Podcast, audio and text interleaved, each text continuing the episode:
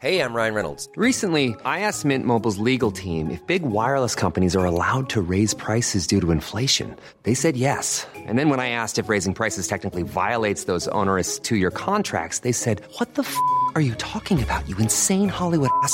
So to recap, we're cutting the price of Mint Unlimited from $30 a month to just $15 a month. Give it a try at mintmobile.com slash switch. $45 up front for three months plus taxes and fees. Promo rate for new customers for limited time. Unlimited more than 40 gigabytes per month. Slows. Full terms at mintmobile.com. Heraldo Media Group presenta Sergio Sarmiento y Lupita Juárez. Información veraz y oportuna con un toque personal y humano. Por el Heraldo Radio, donde la H suena y ahora también se escucha.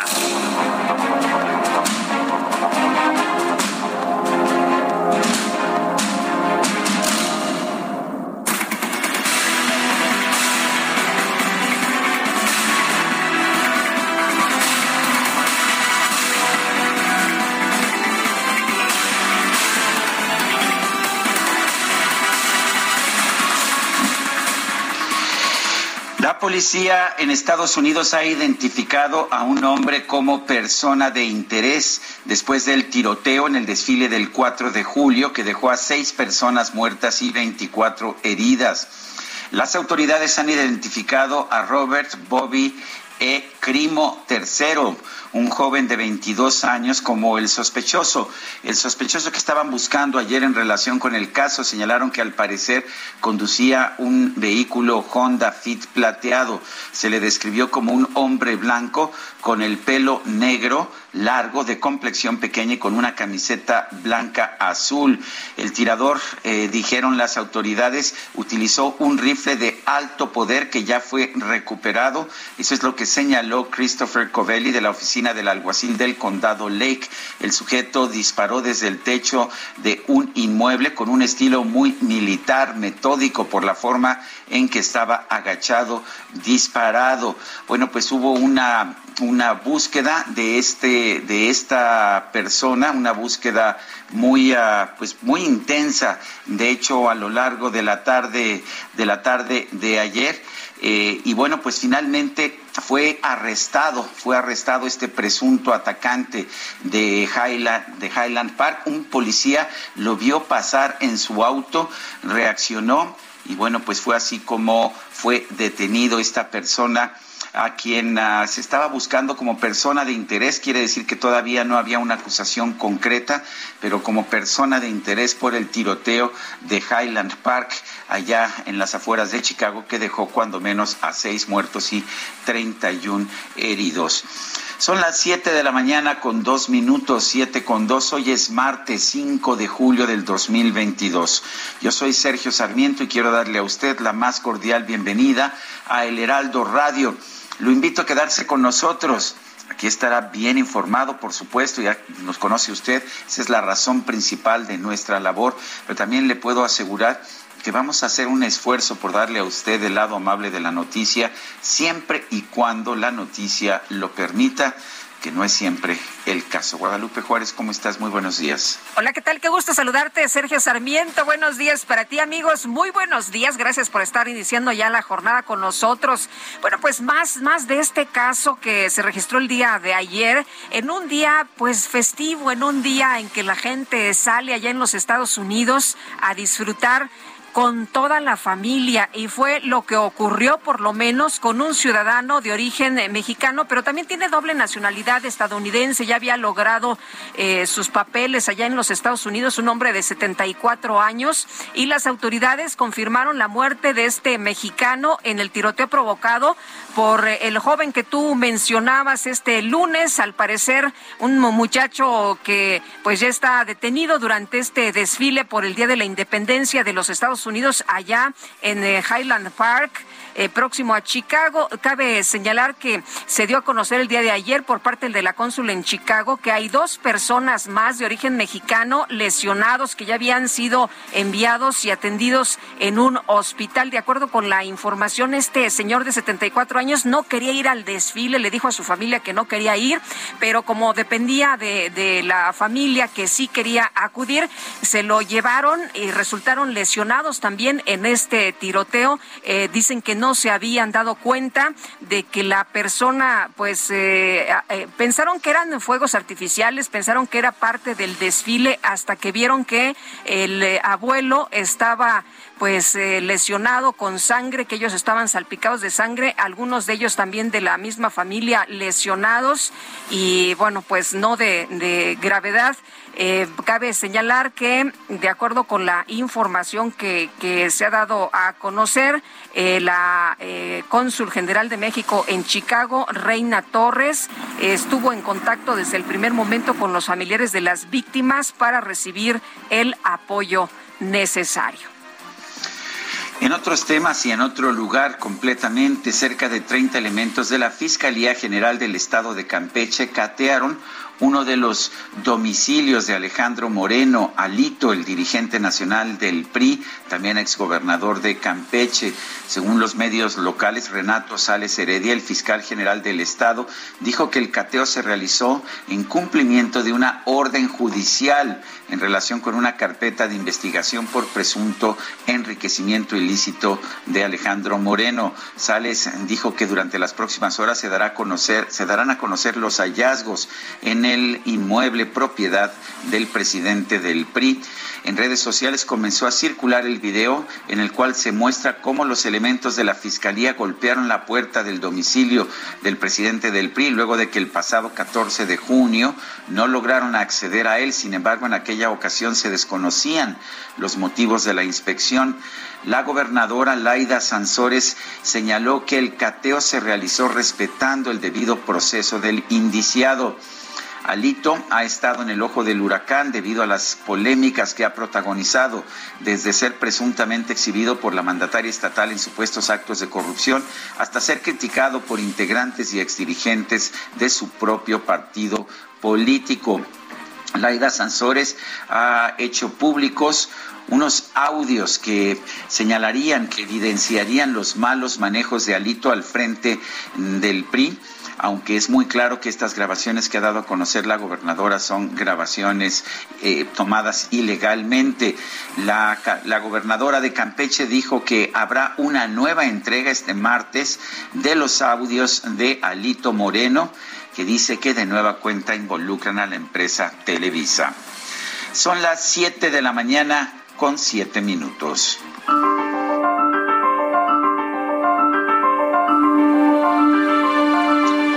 Vámonos a la frase de este día. La nación que lidere la economía de energía limpia será la nación que lidere la economía mundial. Barack Obama.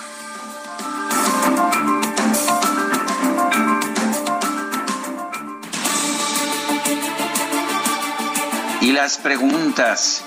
Ayer preguntamos en este espacio qué opinión tiene de Estados Unidos en su relación con México. Un buen socio comercial nos dijo el 64.9%. Amenaza imperialista señaló el 17.2%. Indiferente, 17.9%. Recibimos 2.221 participaciones. No voy a opinar. No, bueno, pues no, por supuesto, pero no importa, mi querido DJ Kike, aquí tenemos ya la pregunta de esta mañana que coloqué hace, hace como 23 minutos en mi cuenta personal de Twitter, arroba Sergio Sarmiento. La pregunta es la siguiente, ¿ha funcionado la militarización de la Guardia Nacional? Nos dice que sí el 2.1%, que no el 95.9%. No sabemos. 2.1%. Y en 24 minutos hemos recibido 583 votos. Las destacadas de El Heraldo de México.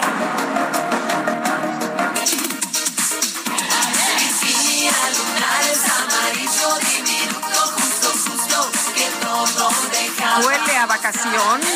Día del bikini. Ay. Qué bonito, qué bonito. Muy buenos días. ¿Ya lista?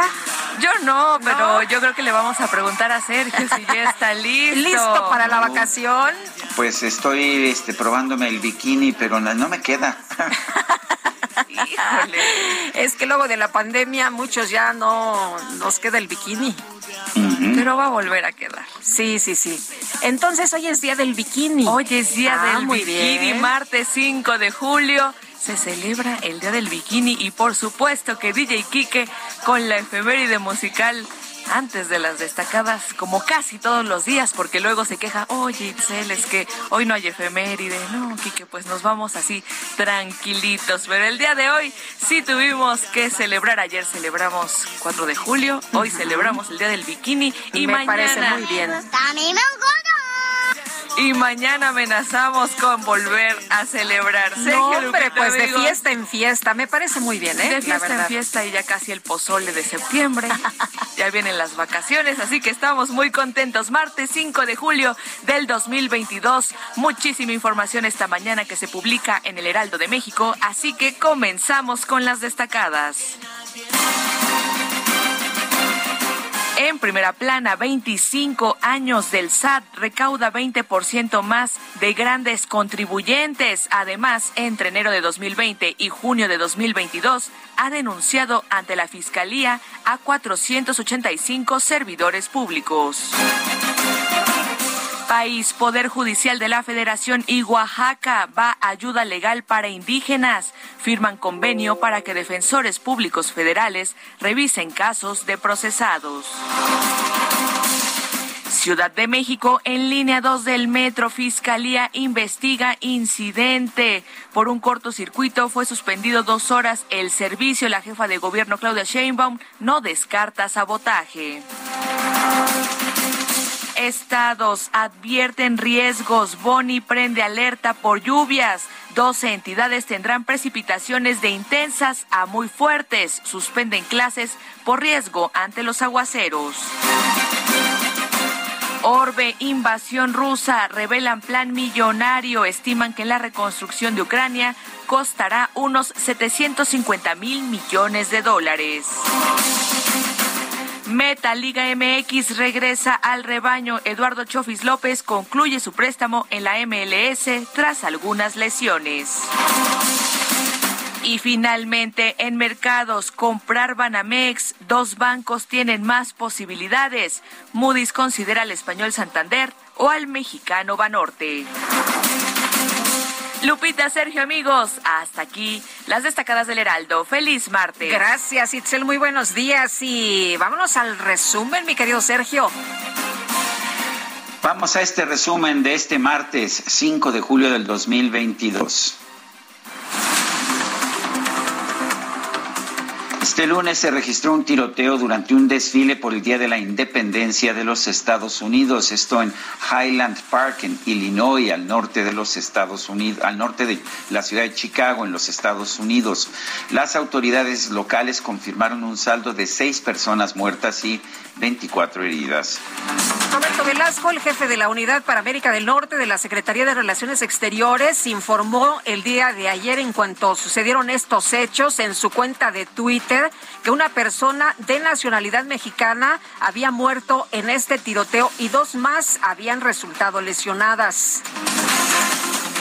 La policía de Highland Park detuvo al presunto autor del tiroteo este lunes. Fue identificado como Robert Crimo, tercero de 22 años. Viajaba en su automóvil a 8 kilómetros de la escena del crimen cuando fue identificado por policías. El presidente de los Estados Unidos, Joe Biden, dijo estar conmocionado por el tiroteo registrado en Illinois y aseguró que va a seguir trabajando para acabar con la ola de violencia armada que enfrenta su país. You all heard what happened. You all heard what happened today. But each day we're reminded there's nothing guaranteed about our democracy, nothing guaranteed about our way of life. We have to fight for it, defend it, and earn it by voting. Dos policías fueron atacados con arma de fuego durante las festividades por el 4 de julio, también en Benjamin Franklin Parkway, en Filadelfia. Las dos, ah, los dos policías se encuentran fuera de peligro.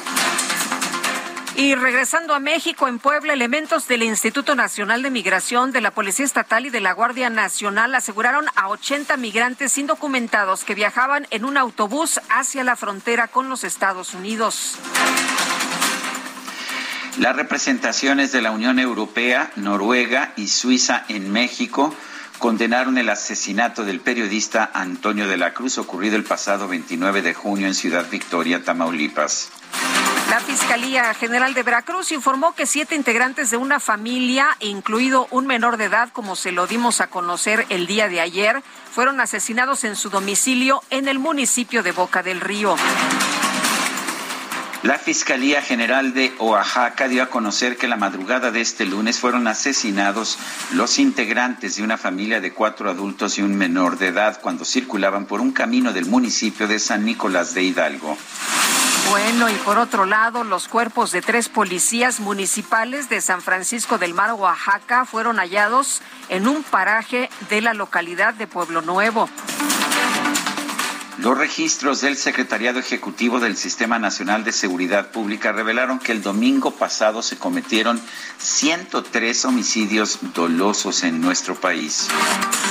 Y el sacerdote Mateo Calvillo Paz denunció que el domingo pasado un sicario de la región lo atacó a golpes en el municipio de Queréndaro.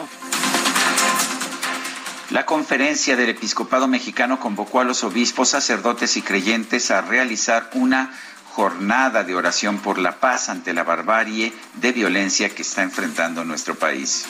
El senador del Grupo Plural, Emilio Álvarez y Casa, dio a conocer que la Fiscalía General de Justicia Militar citó a comparecer en calidad de indiciado al general en retiro Mauricio Ávila Medina, quien ha hecho público su desacuerdo con distintas acciones del gobierno federal.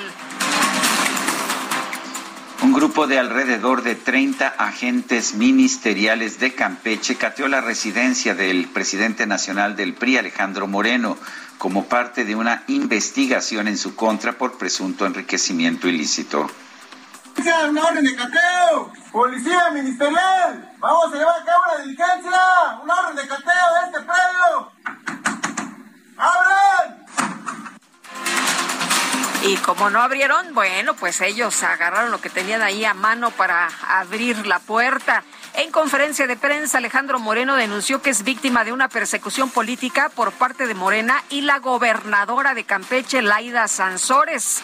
Anunció que va a realizar una gira internacional para denunciar esta situación.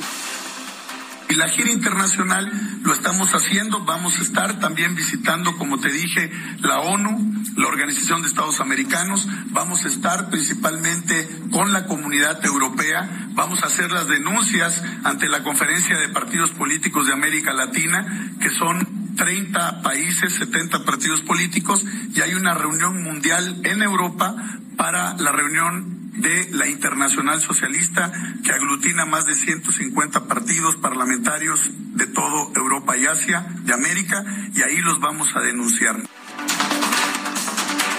La ministra de la Suprema Corte de Justicia, Yasmín Esquivel, concedió una suspensión a la Fiscalía General de la República para evitar que se entreta de investigación sobre el caso Odebrecht al Instituto Nacional Electoral. Al parecer, pues no quieren que, que el INE investigue el caso. Y la Sala Superior del Tribunal Electoral del Poder Judicial de la Federación aprobó un acuerdo con el que se concede una prórroga hasta el 6 de julio, o sea, mañana, para que la Cámara de Diputados cumpla la orden de integrar a Movimiento Ciudadano a la Comisión Permanente del Congreso.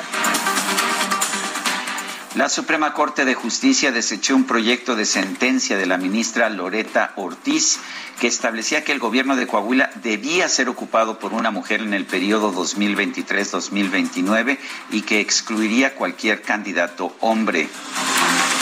El, diputado del PT, Gerardo Fernández Noroya, pidió al presidente López Obrador que no intervenga en el proceso para elegir al candidato de su movimiento, que no meta la mano, dice, en las elecciones presidenciales del 2024. Así es que yo no planteo piso parejo. Lo que yo digo es, sáquense las manos del proceso de decisión de la candidatura de nuestro movimiento en 2024. Yo no soy corcholado, yo soy un hombre libre que aspiro legítimamente a encabezar, a abanderar el movimiento.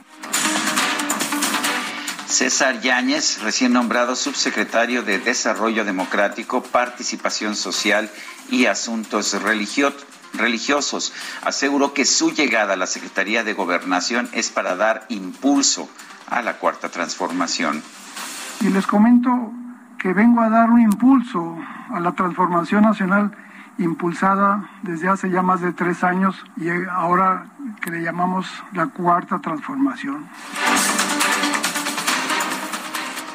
Bueno, y por otra parte, la bancada del PAN en el Congreso Capitalino anunció que va a presentar nuevas denuncias en contra de la jefa de gobierno, Claudia Sheinbaum, por viajar a otras entidades del país para promover sus aspiraciones presidenciales. La jefa de gobierno respondió que no ha violado ninguna ley por visitar otros estados. Afirmó que está dedicada a su trabajo en la Ciudad de México. Pues no sé qué miedo tengan, la verdad. Tienen. Porque nosotros no hemos violado ninguna ley, entonces no sé por qué tengan tanto temor. ¿Ha habido descalificaciones hacia usted? ¿Podría presentar alguna denuncia usted en contra de la oposición? Podría, no, no, no lo voy a hacer estamos haciendo las cosas que tenemos que hacer. Afortunadamente la gente está contenta con el trabajo que estamos haciendo. Bueno, le pregunté hace unos días a la jefa de gobierno, Claudia Sheinbaum, si iba a pedir permiso eh, para, pues, eh, ya saben ustedes, trabajar en eh, su candidatura. Dijo que no, que ella está comprometida al 100% aquí en la Ciudad de México, que tenemos jefa de gobierno al 100 en la Ciudad de México. Y por cierto que Claudia Sheinbaum confirmó que la Fiscalía Capitalina va a investigar el cortocircuito registrado este lunes en la línea 2 del metro. Consideró que no se puede descartar que el incidente haya sido un sabotaje. Hubo que desalojarse a los usuarios, dado que estaban pues en los distintos trenes. Yo solicité la Fiscalía General de Justicia, se hace normalmente, pero que sí queremos una investigación para realmente saber si hay alguna negligencia, si hay algún problema o inclusive algo más, pues de que alguien haya colocado un objeto ahí eh, a propósito, dado que también tuvimos el problema en la línea 9 hace unos días. Ahí fue porque se cayó un paraguas a las líneas, pero en este caso pues queremos saber exactamente qué pasó. Y afortunadamente pues en media hora se recuperó el servicio y vamos a estar informando.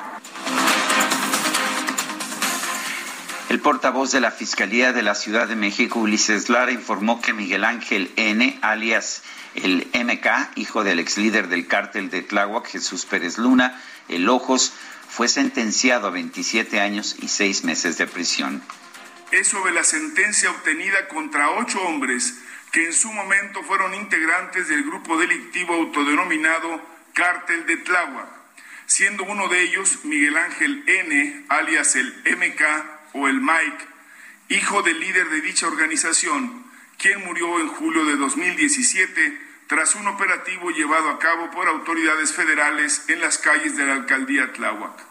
A cada uno de ellos, la octava sala penal del Poder Judicial de la Ciudad de México les confirmó la sentencia condenatoria de 27 años y seis meses de prisión.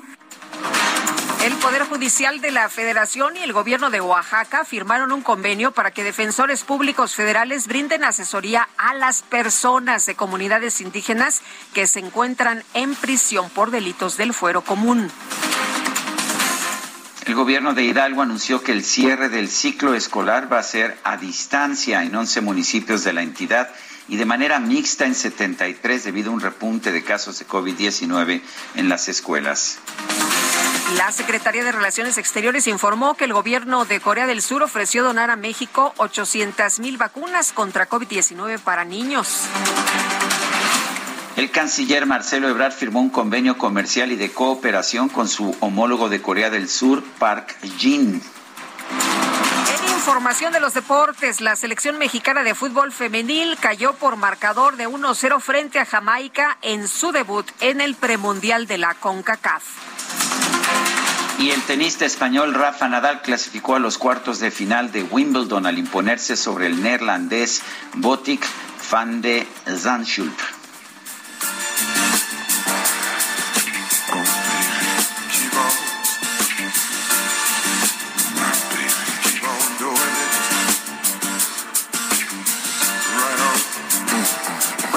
Hice todo lo que podía para pues frenar su candidatura, pero pues tampoco podía uno ponerse por de manera indefinida, ya sabes, persistentes los fanáticos de Barry White quien falleció en Los Ángeles, California, el 4 de julio de 2003. Realmente, realmente un cantante muy significativo con una voz de bajo espectacular. Vamos a empezar con esta que se llama Never Gonna Give You Up, Nunca Te Voy a Dejar. Qué buena música para empezar la mañana, por supuesto. Oye, y la línea 2 del metro, dice la jefa de gobierno que hoy se subió a la línea 2 del metro para supervisar personalmente su funcionamiento, que está en contacto con el director del metro para continuar mejorando el servicio y se ve que, bueno, pues está funcionando de manera normal.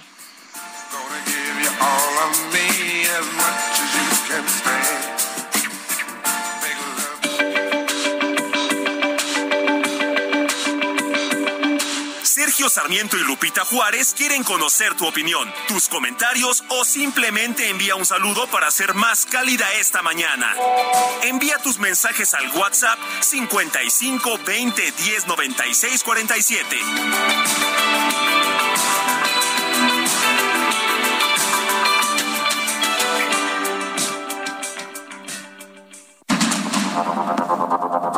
Continuamos con Sergio Sarmiento y Lupita Juárez por el Heraldo Radio.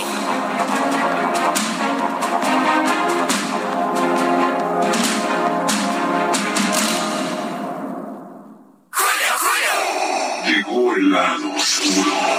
Uy, llegó el lado oscuro y todos los sabores con el 3x2 en todos los helados, paletas y postres Orlando Nestlé. Además, 3x2 en salchichonería empacada de origen y en todos los yogur Plate y Lala. Con Julio lo regalado te llega. Solo en Soriana. A julio 5. Aplican restricciones.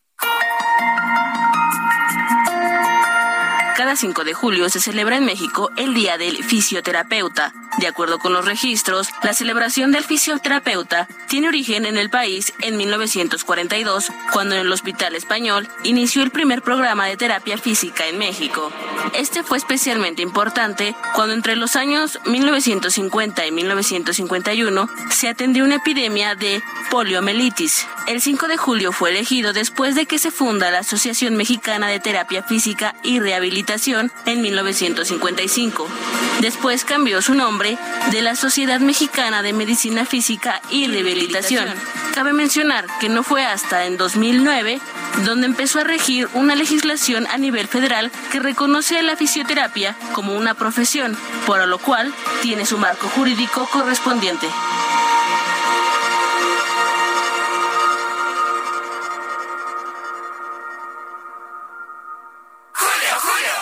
Llegó el momento de bajar estas llantitas. Sí, ya llegó, porque te llevas la segunda al 70% de descuento en todas las llantas para auto. Y además, dos por uno en todos los aceites lubricantes, anticongelantes y aditivos. Con Julio lo regalado te llega. Solo en Soriana. A julio 7. Aplican restricciones.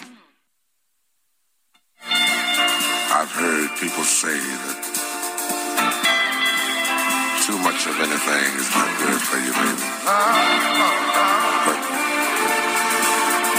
Know about that. As many times as we've loved and we've shared love and made love, it doesn't seem to me like it's enough. It's just not enough, baby.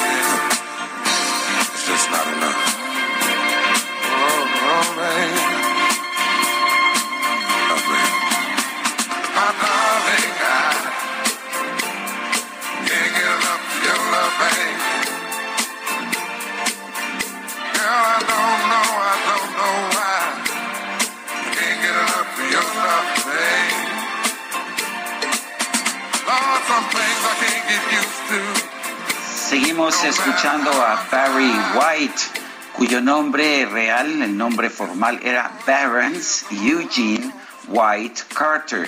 Nació en Galveston, Texas, el 12 de septiembre de 1944.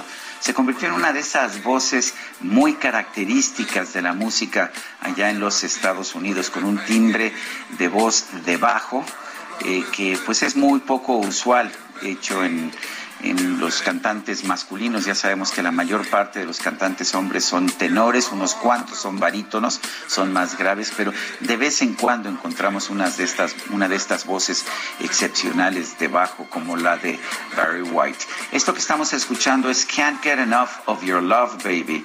No puedo, no puedo tener demasiado de tu amor, eh, bebé, chica es lo que estamos escuchando, un cantante muy romántico, ¿verdad, Guadalupe? Pues a mí me gusta mucho su voz, mi querido Sergio. La verdad es que imagínate ese vozarrón cantándote. Qué barbaridad. Pues ojalá que nuestros amigos también lo estén disfrutando. Aquí Kike está muy emocionado, ¿eh? Le gusta, le gusta. Bueno, pues vámonos a los mensajes. Dice una persona del auditorio. Buenos días, Sergio y Lupita. Primero, felicitarlos por su programa y profesionalismo y la información que nos brindan a los radioescuchas. Aprovecho la oportunidad para comentarles que en varios centros de vacunación en Venustiano Carranza nos dicen que no hay vacunas para los niños de 10 años. Saludos. Bueno, es que hay un calendario, ¿no? Primero se va a vacunar a los niños de 11 y después se va a dar a conocer cuándo empezará la vacunación para los niños de 10, después los de 9, los de 8, 7 y 5. Bueno, dice otra persona, muy buenos días, don Sergio y Lupita, de la pregunta del día. Creo que de ser socio comercial vamos a ser tildados como mal necesario. Les mando un abrazo, es René Argo. Eh, hola, buenos días, Sergio Lupita. Excelente día. Soy seguidor de ustedes a diario. Los escucho más cuando eh, pasan las preguntas y sale el DJ Quique. ¿Eh? ¿Qué tal? Ya todo el un personaje, sí, DJ Quique, muy famoso en el cuadrante. Oye, ¿y ya hay un club de, de, fans del DJ Quique como sí, hay ¿cómo de no? Itzel González? Pero por supuesto, claro. el club de enamoradas de DJ Quique. Ah, sí. El Ah. club de fans, sí. No, bueno. Oye, nos eh, mandan saludos desde Catepec. Gerardo, un saludo para mis amigos de la base Acuario Taxistas de Corazón. ¿Eh? ¿Qué tal? Pues muy bien. Bueno, ayer estábamos conversando con Juan Guevara eh, sobre pues, distintos temas de la celebración del 4 de julio, el Día de la Independencia de los Estados Unidos, lo que se planeaba, los fuegos de artificio, en fin. Eh, pero yo creo que nadie esperaba que hubiera un evento como el que se registró en Highland Park, en Illinois, en los suburbios del norte de Chicago. Vamos con Juan Guevara, que nos tiene todo el reporte de lo que sucedió. Adelante, Juan, buenos días. Mi querido Sergio, mi querida Lupita, así es, bueno, eh, el día de ayer platicábamos prácticamente a esta hora eh, de lo que iba a tratarse el 4 de julio y una de las cosas que mencionamos en este espacio es que pues recibíamos información que las fuerzas del orden estaban en alerta en muchas de las ciudades de la Unión Americana por cualquier contingencia. Bueno, pues no fueron, no fue un tiroteo, fueron dos, dos tiroteos, uno obviamente que tú mencionas en Highland Park, a 25 minutos de las oficinas de Now Media Radio en Chicago, eh, en donde, bueno, pues esto sucedió a las 10.30 de la mañana, 10, 10.45 de la mañana más o menos tiempo de México. Eh, en este en ese en ese entonces, bueno, este muchacho ahora de 22 años, Robert A. E. Crimeo, este tercero, pues estaba en la azotea de un edificio de cinco pisos con un arma, un, un rifle 308 de alto poder, con eh, un tripié y mira telescópica, y pues abrió fuego por lo menos 40 veces, 40 veces a la población que estaba en Highland Park. Esto resultando en seis personas muertas, eh, confirmadas ya por lo menos una mexicana y 32, eh, perdón, 31 personas que se encuentran en estado crítico en hospitales, en este caso en hospitales cerca de la ciudad de Chicago. Ayer, a eso de las 7 de la noche hora México, detuvieron a este muchacho de 22 años, que todavía las fuerzas del orden lo llaman como sujeto de interés en conexión con este eh, con estos hechos que sucedieron en Highland Village, en Highland Park, perdón. Y bueno, pues horas después, a eso de las 8 de la noche, dos policías heridos tras un tiroteo en Filadelfia durante los fuegos artificiales por el 4 de julio. Es decir, en ese, o sea, una hora y media después de que detienen a Robert E. Crimeo, se desata un segundo tiroteo en los Estados Unidos el 4 de julio en Filadelfia. Estos agentes eh, fueron heridos de balas, sin embargo, eh, no se reportan hasta este momento civiles heridos. Los equipos SWAT, que significa Special Weapon and Tactics, buscan el, al, al sospechoso dentro de una torre de apartamentos cerca de donde se llevaba a cabo el concierto. Había un concierto, en este caso, el concierto eh, del 4 de julio eh, que estaba en este momento sucediendo ahí. El concierto era el Wawa Welcome America por el Día de la Independencia. Y bueno, en este momento todavía el sujeto que abrió fuego eh, durante este concierto, durante esta celebración de los de, de los dos oficiales del 4 de julio en Filadelfia, sigue prófugo de la justicia. Y bueno, es el segundo tiroteo, hubo dos tiroteos el 4 de julio en los Estados Unidos y esta segunda sigue siendo una noticia en desarrollo. Eh, Juan, entonces este este joven tiene 22 años, fue detenido el día de ayer. ¿Cómo se llama este muchacho? Y, y ya se sabe un Se poco llama- más, se tiene un poco más de información. Sí, correcto. Se llama Robert E. Crimeo. Es un muchacho de 22 años de edad. Eh, lo detuvieron el día de ayer. Eh, eh, pues lo único que se sabe es que hasta este momento actuó solo, no se ha dado o no, por las parte por la parte de las fuerzas del orden o no se ha declarado esto un acto de terrorismo o de terrorismo doméstico. Eh, se encuentra detenido, lo están interrogando. Obviamente vamos a seguir con la policía de Highland Park y con la policía de Chicago y el FBI a ver qué otra información eh, resulta sobre la detención de él el día de ayer a eso de las siete, siete y media hora de México. Pero eso es lo que tenemos. Lo importante es que lo detuvieron, está bajo custodia y están investigando a ver si tenía algún tipo de conexión con algún grupo delictivo, pero hasta este momento no es así. Bueno, pues Juan Guevara, gracias por traernos este eh, este reporte. Me, me sorprende la pronunciación. Se escribe crimo, pensé que se pronunciaría crimo. Dices que es eh, que se que se pronuncia crimeo.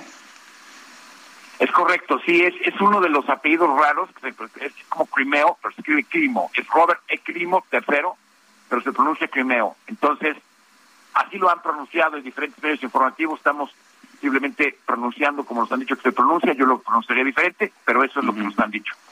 Muy bien, Juan, gracias. Y bueno, eh, lamentable. Gracias. Claro que sí. Pues sí, lamentable lo que ha ocurrido el día de ayer, que debió haber sido pues un día de fiesta, ¿no? Donde salen muchas familias, familias completas a disfrutar de los desfiles, después se van a comer, eh, todo es eh, un día de asueto, sin embargo, lo que ocurrió ayer cambió pues lo que ocurrió allá en Estados Unidos, que se suma a los eh, cientos de tiroteos que ha habido en eh, estos meses del 2022. El presidente Joe Biden dijo estar conmocionado por el tiroteo registrado ayer y aseguró que va a seguir trabajando para acabar con la ola de violencia armada que enfrenta a su país. Juan Ibarrola, experto en seguridad y Fuerzas Armadas, como siempre, muchas gracias por conversar con nosotros. Pues cómo terminar, cómo acabar con la ola de violencia que se enfrenta en los Estados Unidos. ¿Tú cómo ves? Eh, Lupita, Sergio, muy buenos días. Buenos como días. siempre para ustedes, para su auditorio. Pues muy difícil, sobre todo por la cultura propia de Estados Unidos, ya legendaria en el uso de las armas y, y en la flexibilidad de que el ciudadano esté armado, aún ya a pesar de que tienen un sistema de seguridad pública y de seguridad nacional sumamente robusto y fuerte, le, le han dado desde muchos años a todos sus ciudadanos esta oportunidad de estar armados y de tener la, el, poder, porque la palabra correcta es el poder, de, de, de- de ocuparse, de asegurarse. Sin embargo, pues ya está llegando el límite de lo que Estados Unidos siempre es culpable, es decir, que Estados Unidos siempre es víctima de sus propias políticas públicas, eh, la Segunda Guerra Mundial que generó a- a- una, gran eh, generación de, hombres violentos eh, que regresaron de la guerra en, el mal, lo mismo sucede en Vietnam, eh, muy violenta, producto, insisto, de la guerra.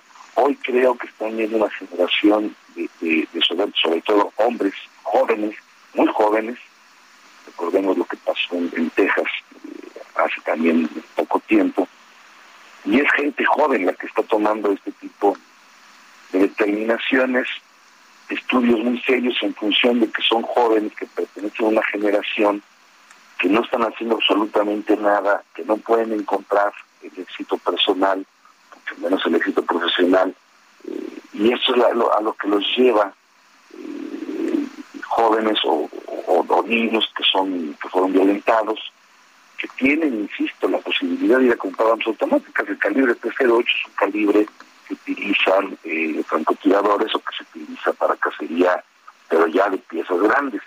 Entonces, esta accesibilidad que tienen también, combinado con, efectos culturales, ideológicos, con las cuales están creciendo algunos jóvenes por allá en Estados Unidos, este, está generando pues, desafortunadamente una ola de violencia terrible, de muerte, de masacres, de tragedias, que en lo personal veo muy difícil que pare.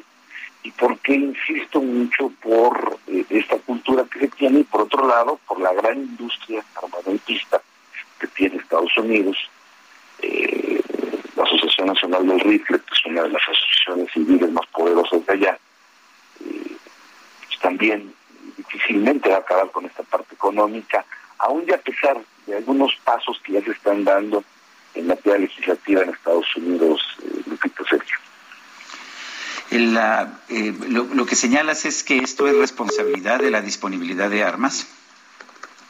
Se nos cortó la comunicación. Vamos a tratar de restablecer el contacto de manera inmediata, lo más rápido que se puede. Estamos platicando con Juan Ibarrola, experto en seguridad y Fuerzas Armadas, y nos daba su punto de vista sobre lo que propone el presidente de los Estados Unidos, Joe Biden, de pues continuar trabajando para acabar con esta ola de violencia armada que enfrenta su país. Van pues más de 200 tiroteos allá en los Estados Unidos en lo que va del año. Ya está con nosotros, Sergio. ya está con nosotros. Sí, este Juan, ¿consideras que, el que la responsabilidad de estos tiroteos en Estados Unidos es la libre disponibilidad de armas? Es la libre disponibilidad de armas y también creo yo que hay un efecto, insisto, cultural eh, en jóvenes que se vuelven violentos de manera doméstica, es decir, en sus casas, eh, revisando los perfiles de todos estos jóvenes que han cometido estas barbaridades, revisando el, perfil, por lo menos lo que se tiene ya en redes sociales de este joven crimeo, este, sí estamos encontrando los mismos patrones, patrones de conducta, jóvenes que han sido violentados, jóvenes que buscan llamar la atención a como de lugar, en una sociedad que tiene demasiadas eh, valores eh, intrínsecos completamente, pero que lo que hacen es tratar de llamar la atención, pasar a la historia, eh, el exceso, Sergio Lupita, pero hasta de que les hagan un libro, de que les hagan una película, eh, insisto que, los americanos, si lo están haciendo, están revisando muy bien estos temas a nivel de educación escolar, a, nivel de educación social, porque definitivamente no son hombres grandes, no son mujeres, esto es importante decirlo, eh, son muchachos, varones jóvenes, que tienen eh, vidas muy similares este joven que me visto mucho en el de Texas porque fue algo verdaderamente terrible, no porque lo de no lo haya sido, sino por, ya, por la hazaña aplicada. Es decir, ya no es, eh, ya no son cosas al azar, ya son, ya son situaciones con mucha premeditación, mucha alevoción, mucha ventaja, insisto en el, calibre que utilizó este muchacho de ayer, ellos saben bien, por también tener ese acceso a esa información y a esas compras, que, con ese tipo de calibres pueden hacer mucho daño y ya vimos lo que pasó. Pues Juan Ibarrola, como siempre, apreciamos mucho que puedas platicar con nosotros. Buenos días. Gracias, Lupita. Gracias, Gracias a todos, auditorio. Muy buenos días.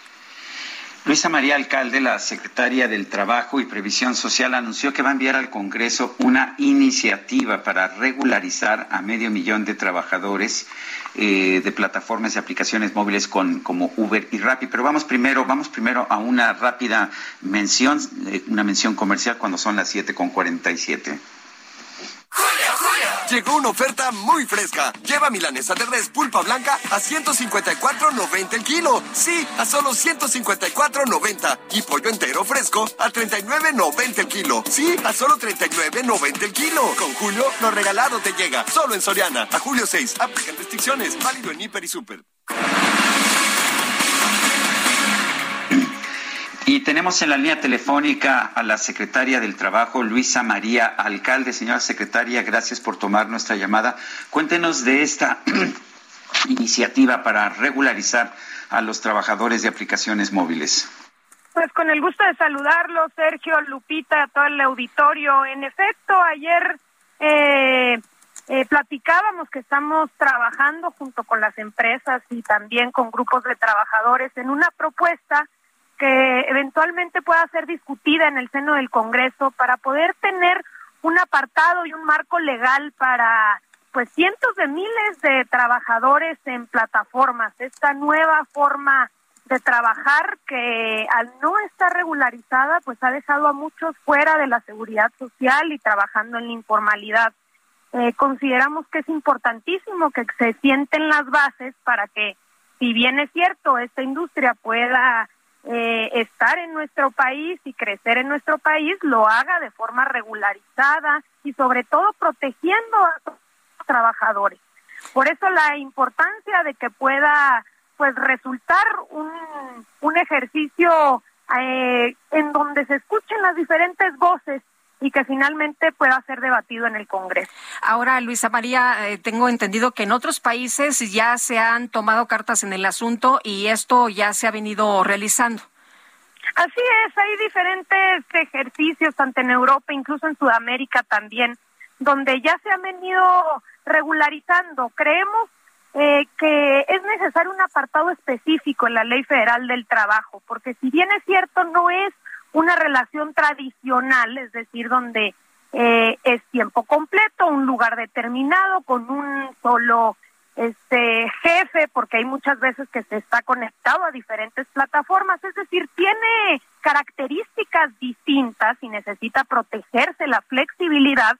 También lo que es cierto es que no podemos apostar a que no se garantice el respeto de los derechos laborales. Es decir, ¿qué sucede actualmente? Que no se reconoce la relación laboral. Se habla de socios repartidores, este, de colaboradores y en en este no reconocer la relación laboral se pueden desdibujar muchísimos de los derechos que históricamente se han ganado y que se necesitan en este país pues para ir cotizando y para protegerse en términos de riesgos o de cualquier enfermedad razones por las que la gente ha optado por estas, estos trabajos en plataformas, por la flexibilidad que les dan, no eliminaría esta regulación, esta flexibilidad y lo volvería como cualquier otro trabajo con bajos sueldos y sin realmente tener la posibilidad que tienen ahora estos, uh, pues estas personas de diversificar sus fuentes de ingresos?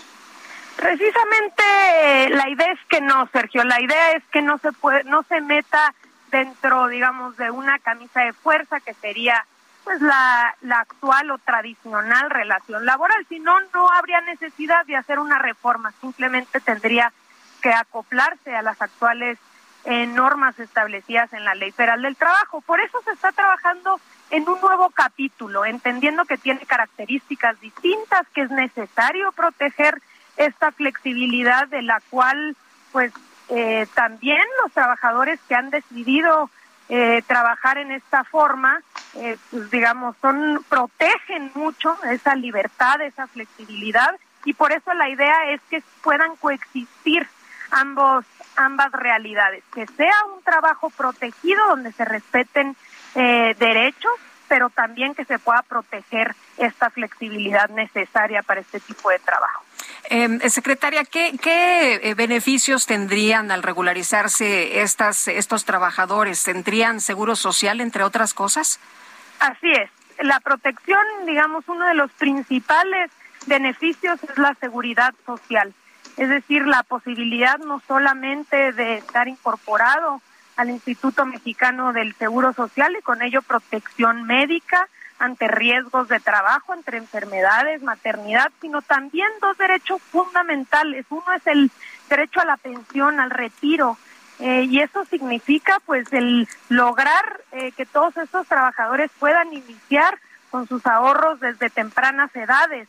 hemos visto ahora pues qué sucede después con los sistemas de pensiones que por cierto también hemos venido modificando. Entonces, este derecho y el otro es el derecho a la vivienda. Eh, eso integralmente como protección de seguridad social, pero también el respeto a ciertos derechos, eh, como por ejemplo el derecho a audiencia que pudiesen tener las plataformas una vez que te dan baja.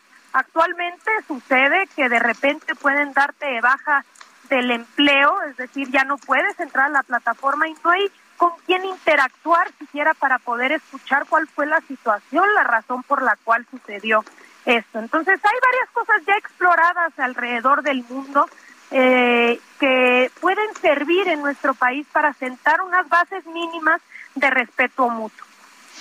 Eh, una pregunta, secretaria. Eh, dice que hay otros países del mundo que han hecho esto eh, de mejor manera. ¿Cómo, ¿Cómo cuáles? ¿Qué país ha manejado bien esto, generando estos derechos, pero sin eliminar la flexibilidad? En la Unión Europea está bastante explorado ya.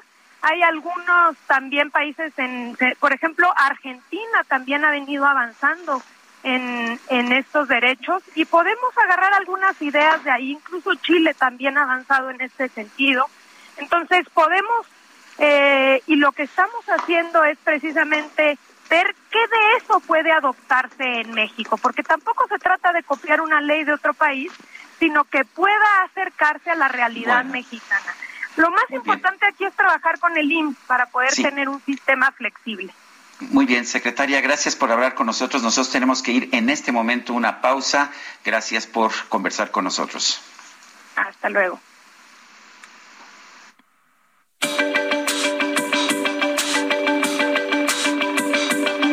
Sergio Sarmiento y Lupita Juárez quieren conocer tu opinión, tus comentarios o simplemente envía un saludo para ser más cálida esta mañana. Envía tus mensajes al WhatsApp 55 20 10 96 47.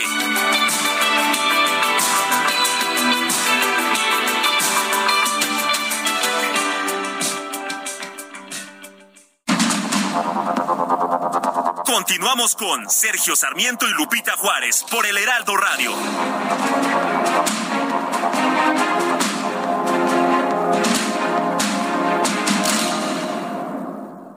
La batalla entre la comida saludable y la chatarra. Oye, mi amiga, vente conmigo. Si tienes antojo, yo te voy a llenar. Claro que te llena. ¿Pero de qué? ¿Pura chatarra te vas a meter? Pero mira mis colores, estoy llena de sabores. ¡Qué cínico! Eres puro químico. Mejor una botana bien natural. Pura vitamina que te nutre de verdad. Dame un momento, mira quién llegó. Solo un instante y te lleno de sabor. Comida industrial con sabor artificial. Come de más y la pagarás. ¿Ya previste? ¡Ya existe!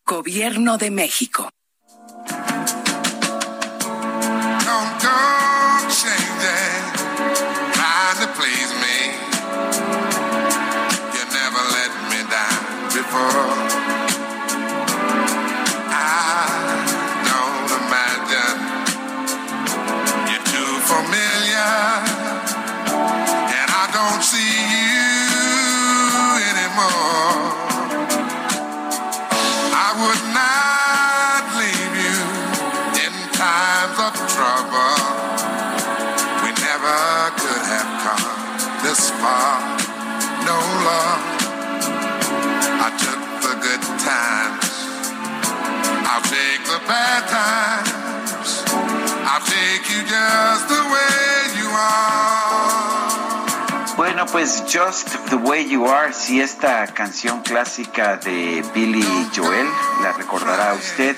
Aquí la estamos escuchando en la voz de Barry White. Y se oye, pues la verdad es que se oye muy bien.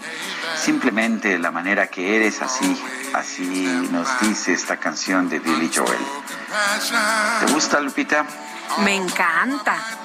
Y le estoy disfrutando mucho esta mañana. No, hombre, qué vozarrón. Ay, ay, ay. Oye, vámonos a los mensajes. Fíjate que nos dice Alberto Albarrán, regulación a trabajadores en plataformas online después de esta entrevista con la secretaria del Trabajo. Dice también deben regular establecimientos que ofrecen hotelería informal. Ahí hay mucho personal de limpieza. También que se regulen en normas de higiene, seguridad y protección civil. Bueno, yo creo que entre cuando empiezas a meter reglas y reglas, regulaciones, lo que terminas por hacer también, eh, pues es eh, complicar el asunto. Me, me, me, comenta un economista, el aumento en el costo laboral que, que se da usualmente en alrededor del 30%, ¿cómo se va a absorber este aumento en los costos de 30%? Bueno, pues en aumentos en los precios, no hay, no hay otra. Adelante, Lupita. Oye, nos dice otra persona que en Nicolás Romero la vacuna para niños de 12 a 14 años solo se aplicaron 150 vacunas por centro de salud, que se terminó el primer día y que no alcanzaron.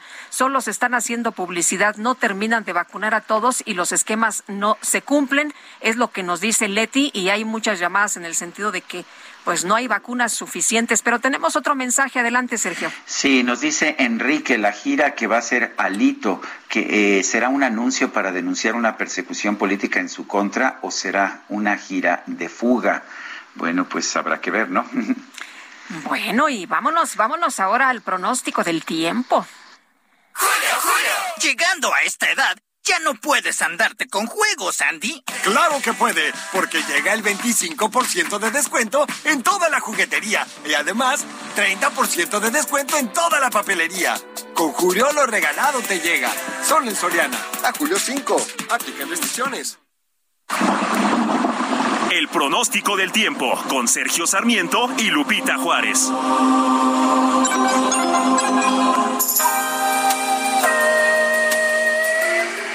Lidia González, meteoróloga del Servicio Meteorológico Nacional de la Conagua, ¿qué nos tienes esta mañana? Adelante. Lupita, Sergio, ¿qué tal? Muy buenos días. Buenos días. Es un gusto saludarlos esta mañana y bueno, les comento que tenemos todavía en vigilancia al huracán Bonnie que se localiza esta mañana a tan solo 350 kilómetros al suroeste de Lázaro Cárdenas en Michoacán. Bonnie es un huracán de categoría 2 en la escala Saffir-Simpson y durante este día sus bandas nubosas estarán ocasionando lluvias intensas en los estados de Jalisco, Colima, Michoacán, también en Guerrero y en Oaxaca. A su vez también mantendrá entrada de humedad hacia los estados del centro del país justamente y también hacia el sur. Eh, también tenemos el paso de la onda tropical número 9 por la península de Yucatán, que este día también estará ocasionando lluvias puntuales muy fuertes, justamente en Campeche, Yucatán y en Quintana Roo. Y bueno, esta onda tropical seguirá su avance hacia el oeste, aumentando el potencial de lluvias también en el sureste mexicano. Aquí en, en, en el centro del territorio nacional, justamente para la Ciudad de México. Este día la temperatura máxima se está pronosticando de 23 a 25 grados Celsius y el cielo será nublado durante la mayor parte del día, aunque tendremos inter intervalos de, de sol y se pueden presentar lluvias con intervalos de chubascos y descargas eléctricas. Sergio Lupita, finalmente les comento que también para los estados del noroeste de México, Chihuahua, Sinaloa, Durango, Zacatecas, eh, y Sonora, perdón, también se estarán presentando lluvias de fuertes a muy fuertes. Estas van a estar acompañadas de descargas eléctricas y también de caída de granizo. Bueno, pues gracias Livia González por esta información. Fuerte abrazo. Gracias, igualmente. Buen día. Buenos días. Y está en la línea telefónica esta mañana con nosotros el doctor Roberto Arroyo Matus, secretario de Protección Civil de Guerrero. Y doctor, gracias como siempre por tomar nuestra llamada, por explicarnos cómo está la situación por allá. Cuéntenos cómo van las condiciones climáticas a esta hora y de las medidas por el paso de Boni. Sí, hola, muy buenos días. Bueno, efectivamente ya es un fenómeno que se está retirando poco a poco de las costas de Guerrero va corriendo paralelo y a pesar de que ya es un huracán categoría 2, sobre Guerrero ya tenemos casi en la mayoría el cielo despejado. Hubo algunas nubosidades que se desprendieron de este fenómeno y eh, hubo algunas lluvias importantes en la madrugada. Sin embargo, ya a esta hora nos están reportando en la mayoría de las regiones de Guerrero que tenemos el cielo despejado y hay solamente en algunos casos lluvias muy ligeras. Afortunadamente tenemos un saldo blanco, no hubo más que algunos árboles o palmeras que se colapsaron, algunas ya este, de edad, muy antiguas, y se colapsaron, pero no hemos tenido otro tipo de reportes. Afortunadamente, pues ha habido algunos pequeños derrumbes, pero han sido liberadas rápidamente de vías federales y estatales, así como las terracerías también. O sea que podemos decir que quizás ya, ya se pasó el gran riesgo de, de este huracán Boni. Bueno, vamos a estar atentos, Sergio, vamos a estar eh, muy atentos. Estamos extremando precauciones todavía porque esta tarde y noche en algunas regiones todavía vamos a tener chubascos, pero no por arriba de los 25 milímetros eh, en los pluviómetros. Eso significa que van a ser ya lluvias muy ligeras, pero seguimos todavía, digamos, en alerta porque los suelos están bastante húmedos. Ahorita el proceso de, digamos, de secado va a producir contracciones y seguramente se pudiesen tener todavía algunos, algunos derrumbes, pequeños derrumbes. Esperemos que así sea, que sean solamente pequeños. Y bueno, estamos extremando precauciones, estamos alertando a la población para que conduzca con bastante calma, eh, de manera moderada sobre las carreteras terracerías, porque puede haber todavía este fenómeno. Y bueno, eh, quizás todavía algunas crecidas de ríos por las pequeñas zonas en donde se van a concentrar las lluvias. Don Roberto, entonces eh, ya de, de manera eh, que el día de hoy están suspendidas las clases en todos los niveles por el paso de Boni. No, no, de hecho se suspendieron el día de ayer, ya el día de hoy los meteorólogos que se reunieron tanto de la Comisión Federal de Electricidad como de la Secretaría de Protección Civil del Gobierno del Estado, eh, pues de- decidieron eh, ya no recomendar la suspensión de actividades porque ya va a ser un día relativamente soleado. Solamente en la tarde, en la tarde vamos a tener algunas lluvias, pero van a ser muy ligeras. Ah, muy bien. Entonces ya el día de hoy se reactivan las actividades en las escuelas, es lo que nos está diciendo. El día, el clima ya está totalmente distinto, está muy soleada en la mañana. Sí, así es.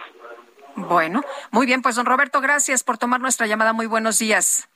Muy buenos días, sus órdenes. Bueno, pues la Suprema Corte de Justicia de la Nación desechó un proyecto de sentencia que decía que, que, en, el, en, el, en Coahuila en el 2023 tenía que haber una mujer como gobernadora, que no se permitirían las candidaturas de hombre. Vamos con Diana Martínez, que nos tiene la, pues, toda la información sobre este fallo. Así es, Sergio Lupita, muy buenos días. La Suprema Corte de Justicia de la Nación desechó un proyecto de sentencia que planteaba la designación de una gobernadora en Coahuila en 2023. Los partidos políticos Unidad Democrática de Coahuila y el Verde Ecologista de México promovieron dos acciones de inconstitucionalidad contra una reforma a la Constitución estatal y a la Carta de Derechos Políticos que obligaba a postular a mujeres para la gobernatura de la entidad, pero hasta 2029, esto si el local en funciones es hombre, y con estas demandas se buscaba que la regla se aplicara en el próximo proceso electoral de 2023-2029. Ayer, eh, durante la sesión, eh, la Corte sobreseyó esas impugnaciones porque, según explicó la ministra ponente Loreta Ortiz, la semana pasada el Tribunal Superior de, de Justicia de la entidad invalidó el decreto por considerar que existieron violaciones al procedimiento legislativo. Ortiz destacó que al impugnarse la reforma se planteó un tema de gran trascendencia para los derechos de las mujeres en la vida política del país. Dijo que inicialmente la Corte se iba a pronunciar sobre la validez de la reforma con la que se buscó implementar el mandato constitucional de crear un modelo de paridad de género aplicable a los procesos electorales en dicha entidad y esas modificaciones establecían reglas de paridad y un modelo de alternancia de género para acceder a la gubernatura. Ortiz dijo que el proyecto original de este asunto eh, abordaba eh, diversas aristas de la reforma para verificar que el decreto impugnado eh, pues se implementara como un verdadero mandato de optimización constitucional y con ello reivindicar los derechos políticos electorales de las mujeres en el país. Sin embargo, Ortiz dijo que después de la decisión del tribunal local, pues tuvo que modificar el proyecto y planteó el sobreseimiento que fue respaldado por el Pleno del máximo tribunal. También les comento en otro tema que el exgobernador de Chihuahua, César Duarte, busca que se revoque la decisión de un juez de control de vincularlo a proceso por asociación delictuosa y peculado. El exfuncionario promovió un amparo contra la determinación judicial del pasado 8 de junio de someterlo a proceso penal. Esta demanda ya fue admitida por el juez décimo segundo de distrito en el estado de Chihuahua, quien pidió a las autoridades que den un informe sobre el caso y también fijó como fecha eh, de audiencia constitucional el próximo 12 de agosto. Hasta aquí mi reporte. Diana Martínez, muchísimas gracias. Bueno, y vamos ahora con otras informaciones y eh, vamos a a esta, a esta nota interesante porque resulta que el Poder Judicial Federal y el Gobierno de Oaxaca firmaron un convenio para que defensores públicos federales asesoren a indígenas presos en esa entidad por delitos del fuero común.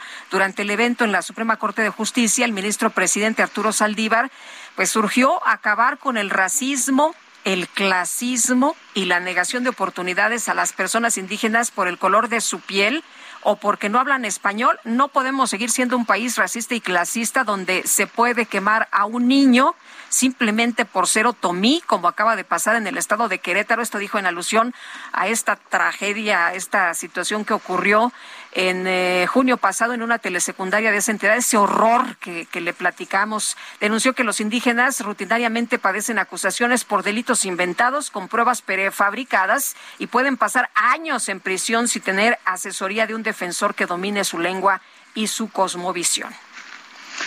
Son las 8 de la mañana con 13 minutos. Vamos con el Químico Guerra. El Químico Guerra. Con Sergio Sarmiento y Lupita Juárez. Químico Guerra, ¿cómo estás? Buenos días, ¿qué nos tienes? ¿Qué tal, Sergio? Lupita, pues un sueño de los investigadores en física y en psicoquímica se ha convertido en realidad la transmisión acústica de datos. Hasta ahora los chips han podido transmitir los datos desde el punto de vista electrónico, pero con la acústica se abren posibilidades con los que siempre se, se había soñado por la amplitud de banda que se tiene disponible y lo que puede significar esto para la computación, tanto clásica como la que estamos usando hasta ahora, como la cuántica, de la cual les he hablado que estamos ya en el umbral de entrar a esta computación cuántica. Las ondas acústicas son prometedoras como portadoras de información en el chip para el procesamiento de información, precisamente tanto cuántica como clásica, pero estos eh, circuitos integrados acústicos no se habían podido desarrollar por la incapacidad de controlar las ondas de forma escalable y, con pérdidas bajas, o sea, eh, pérdidas de energía. Bueno, pues ahora investigadores de la escuela Paulson en los Estados Unidos, dirigidos por el doctor Marco Loncar, eh, han permitido la eh, posibilidad de controlar ondas acústicas en una plataforma integrada de niobato de litio. Es una sal del niobio eh, con litio y eso nos dicen, nos acerca un poco más a un circuito acústico integrado. ¿Qué significa esto para nosotros, Sergio Que de repente se va a ampliar la posibilidad de estar transmitiendo simultáneamente información de manera verdaderamente geométrica. Es un sueño que se había tenido y ahora por fin se está logrando a través de esto. Los dispositivos acústicos anteriores eran pasivos, pero ahora con este descubrimiento se tiene la modulación eléctrica para sincronizarlos activamente, lo que permite funcionalidades en el desarrollo futuro del procesamiento de señales de microondas utilizando este tipo de dispositivos. Es un sueño que se tenía, parecía imposible de lograr precisamente por la incapacidad de modular el espectro acústico, pero con este avance que sorprendió muchísimo el día de ayer, se publica en Nature Electronics, la parte electrónica de la gran revista Nature, y es un paso gigante hacia la posibilidad que vamos a tener de verdaderamente manejar en una forma eh, pues casi infinita, en su lupita, los megadatos que están surgiendo con la inteligencia artificial, eh, todo lo que tiene que ver con el Internet de las cosas, de los que he estado hablando con ustedes, donde las cosas se van a comunicar entre sí, pero esta comunicación pues debe suceder en algún eh, volumen del espacio, ¿no? Digamos, y esto se está logrando con esta cuestión acústica, Sergio Lupita, un verdadero paso hacia adelante, verdaderamente extraordinario. Pues yo quiero agradecerte, Químico Guerra, esta intervención como siempre. Al contrario, buenos días. Buenos días, Lupita. Buenos días, Químico. Y la alcaldesa de Venustiano Carranza, Evelyn Parra, acordó dispositivos de vialidad y seguridad por el cierre de la línea 1 del metro que va a ocurrir el próximo lunes. Y Cintia Stetti, nos tienes todos los detalles. Cuéntanos qué tal. ¿Qué tal? Muy buenos días, Lupita, Sergio. Buenos días a la auditoría. Así como lo comentas, la alcaldesa de Venustiano Carranza, Evelyn Parra, pues en un gabinete de seguridad acordó con dependencias capitalinas y federales, eh, pues implementar un dispositivo de seguridad y de eh, pues, facilitación de la vialidad para minorar las afectaciones por el próximo cierre de la línea 1 del sistema de transporte colectivo metro, que si bien será a partir del 11 de julio, es decir, a partir del próximo lunes, estos, este, un primer cierre parcial será este próximo 9 de julio. Dijo que por ello pues pidió a sus trabajadores, sobre todo a quienes eh, están en las coordinaciones territoriales Arenales, Moctezuma, Morelos y Valbuena, eh, pues informar a los vecinos, así como a los usuarios eh, que este fin de semana estén en los alrededores del metro, justo eh, informarles de este cierre, pues para evitar y eh, que justo el lunes haya contratiempos y no lleguen a tiempo a sus trabajos o a sus lugares de destino. Y es que hay que recordar que en esta alcaldía de Venustiano Carranza hay por lo menos eh, cuatro estaciones que son importantes y que eh, pasan por esta alcaldía y que son de la línea 1, como es Candelaria, San Lázaro y Pantitlán. Por eso, pues, eh, la alcaldesa dijo que intensificará, hará una, pues, una muy fuerte campaña de información justo para apoyar a las, las autoridades capitalinas en este cierre de la línea 1. Es la información que tenemos, Rosita. Muy bien, Cintia, muchas gracias. Muy buenos días. Buenos días, seguimos pendientes. Bueno, y en otros temas, la jefa de gobierno de la Ciudad de México, Claudia Sheinbaum, eh, pues no se pronunció sobre la comparecencia a la que se ha citado a la extitular del Metro, Florencia Serranía. La ex titular, la exdirectora del metro, deberá asistir eh, por orden de un juez y a petición de las víctimas del colapso ocurrido en mayo del 2021 en la línea 12, que dejó 26 muertos, a una audiencia. Eh, dijo que Dijo, por otra parte, Claudia Sheinbaum que ha pedido a la Fiscalía General de Justicia que investigue el cortocircuito que llevó al cierre temporal ayer en casi la mitad de la línea 2 del metro. Tiene que explicarlo, tiene que explicarlo. Esto fue este lunes, perdón. Esto tiene que explicarlo el tribunal. Hasta ahí lo dejaría, es lo que dijo Claudia Sheinbaum sobre la cita a comparecer de Serranía. Eh, dice que ha habido mucha investigación eh, que no considera que, la exfuncionaria, que la exdirectora del metro, eh, tendría mucho que aportar. Dice la Fiscalía tiene su propio peritaje, pero ya es asunto del tribunal. La jefa de gobierno de la Ciudad de México dice que van a esperar los resultados de la Fiscalía sobre el cortocircuito y el incendio de la línea 2 del metro, que ocurrió pues eh, apenas tres días después de que el viernes pasado tuvo lugar otro, otro cortocircuito en la estación Velódromo de la línea 9 del metro y dijo que no descarta que sean sabotajes, no hay que descartarlo, la verdad hay que revisarlo y que nos diga la Fiscalía, es lo que señaló la jefa de gobierno de la Ciudad de México. Y ante las altas temperaturas, el director de agua y drenaje de Monterrey, Juan Ignacio Barragán, hizo un llamado a los ciudadanos para que cuiden el líquido. Ay, Daniela García, cuéntanos cómo están las cosas por allá. Muy buenos días. Buenos días, Lupita, Sergio. Pues sí, hay que recordar que ya inició la canícula en Nuevo León.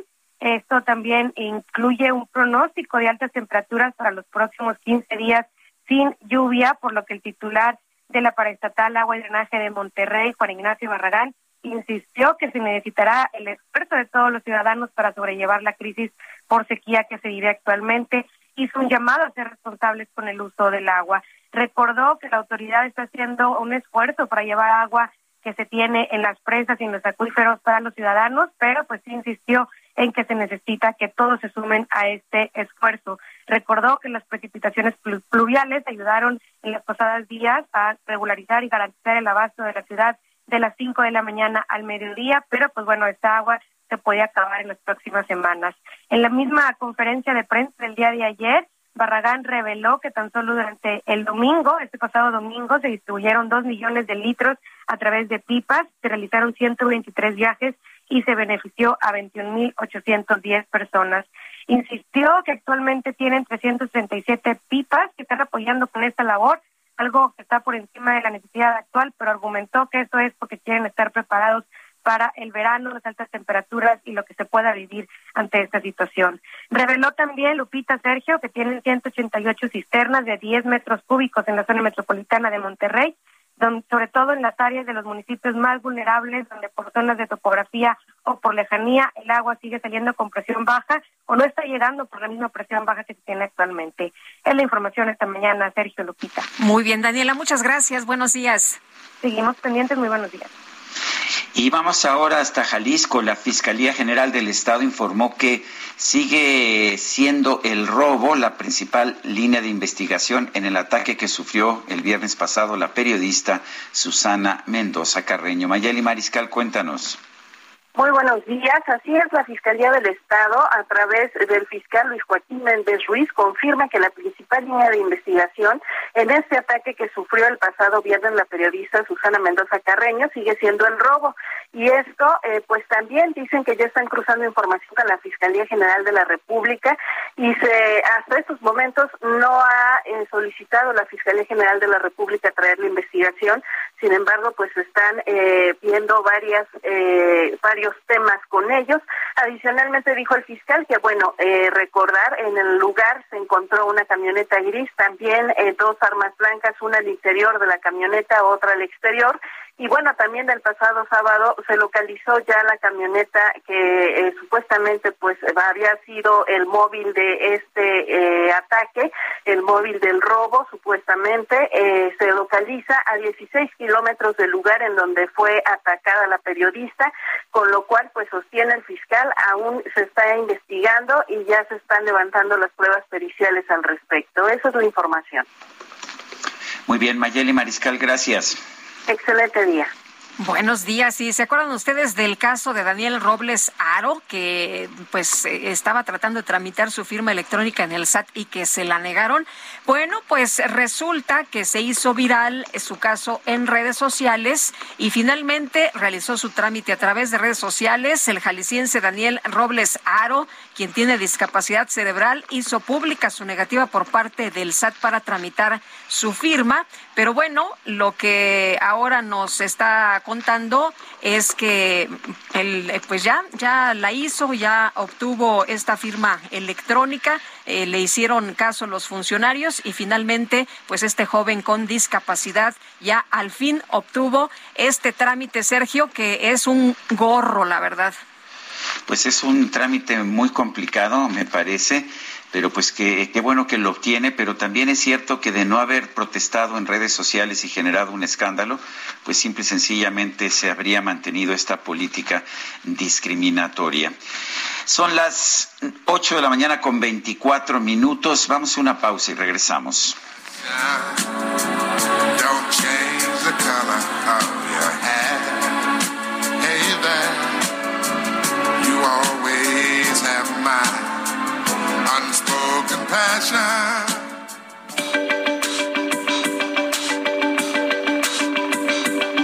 Sergio Sarmiento y Lupita Juárez quieren conocer tu opinión, tus comentarios o simplemente envía un saludo para ser más cálida esta mañana.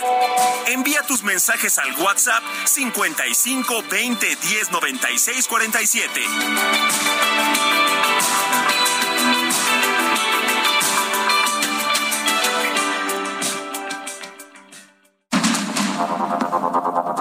Continuamos con Sergio Sarmiento y Lupita Juárez por el Heraldo Radio.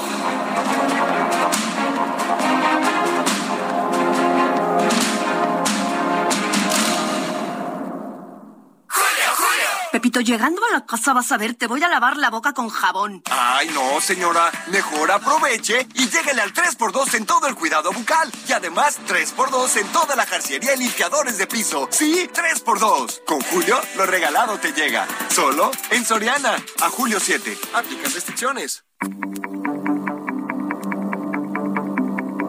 Jaque Mate con Sergio Sarmiento.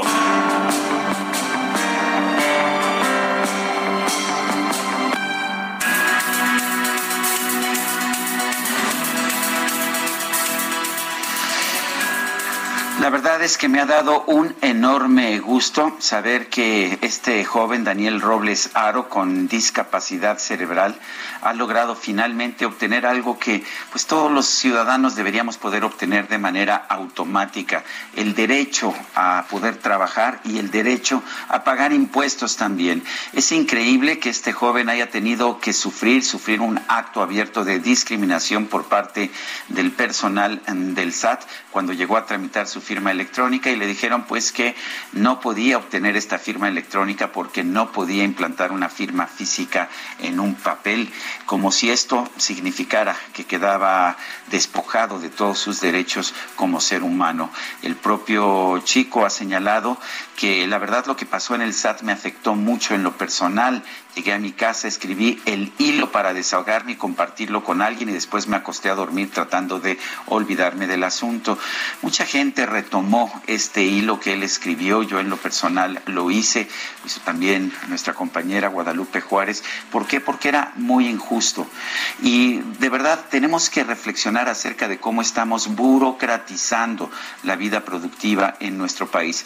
Recuerdo muy bien que el presidente de la República cuando era candidato y en los primeros días como presidente de la República dijo que iba a reformar el sistema fiscal de nuestro país, que iba a crear un sistema en el que se le tuviera confianza a los, a los ciudadanos, a los contribuyentes y que la autoridad se reservara el derecho de intervenir solamente en caso de que hubiera alguna sospecha. Así funcionan los países más desarrollados del mundo. No hay que hacer tantos trámites para poder ser contribuyentes basta con pagar los impuestos y se considera que eso es uh, suficiente.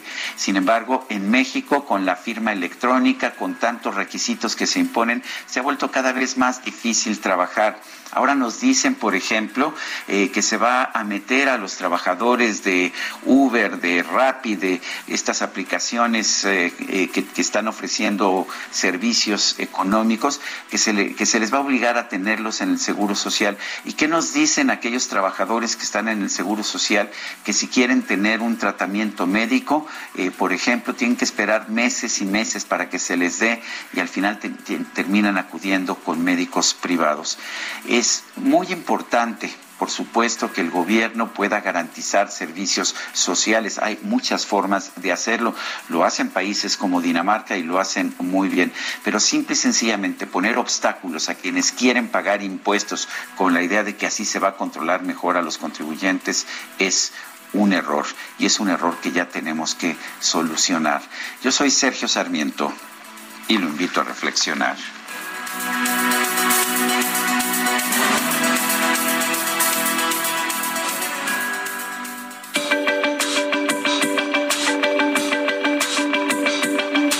Sergio Sarmiento, tu opinión es importante.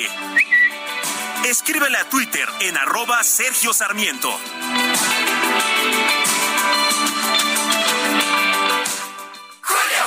Llegó una oferta muy fresca. Lleva milanesa de res pulpa blanca a 154.90 el kilo. Sí, a solo 154.90. Y pollo entero fresco a 39.90 el kilo. Sí, a solo 39.90 el kilo. Con Julio, lo regalado te llega. Solo en Soriana. A julio 6. Aplican restricciones. Válido en Hiper y Super. Oh, Tired of ads barging into your favorite news podcasts? Good news. Ad-free listening is available on Amazon Music for all the music plus top podcasts included with your Prime membership. Stay up to date on everything newsworthy by downloading the Amazon Music app for free or go to amazon.com slash news ad free. That's amazon.com slash news ad free to catch up on the latest episodes without the ads.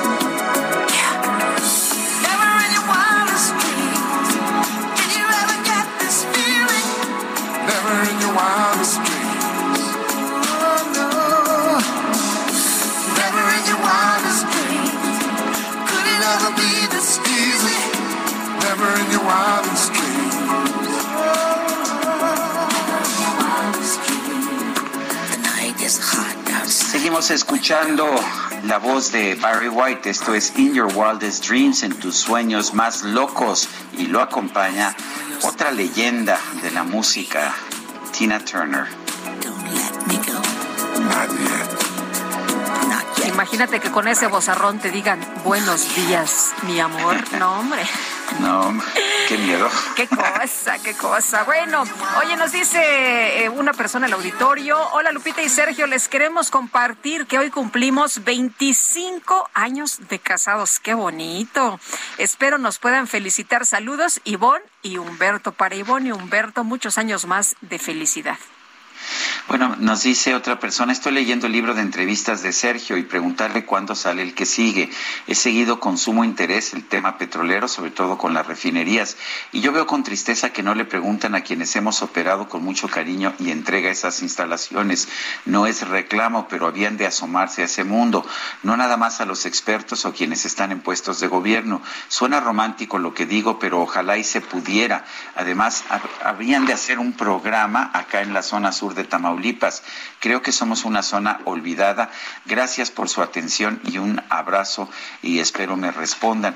Eh, no nos da su nombre, pero por supuesto este, eh, le prestamos atención. Yo siempre he dicho que para tomar una decisión como hacer una refinería o no hacer una refinería, hay que buscar a, pues a quienes saben y entre quienes saben son quienes han trabajado precisamente en esas instalaciones. En cuanto a los libros, fíjense que, están agotados mis dos libros de entrevistas, es uno con escritores y otro con políticos eh, internacionales, con estadistas, diría yo.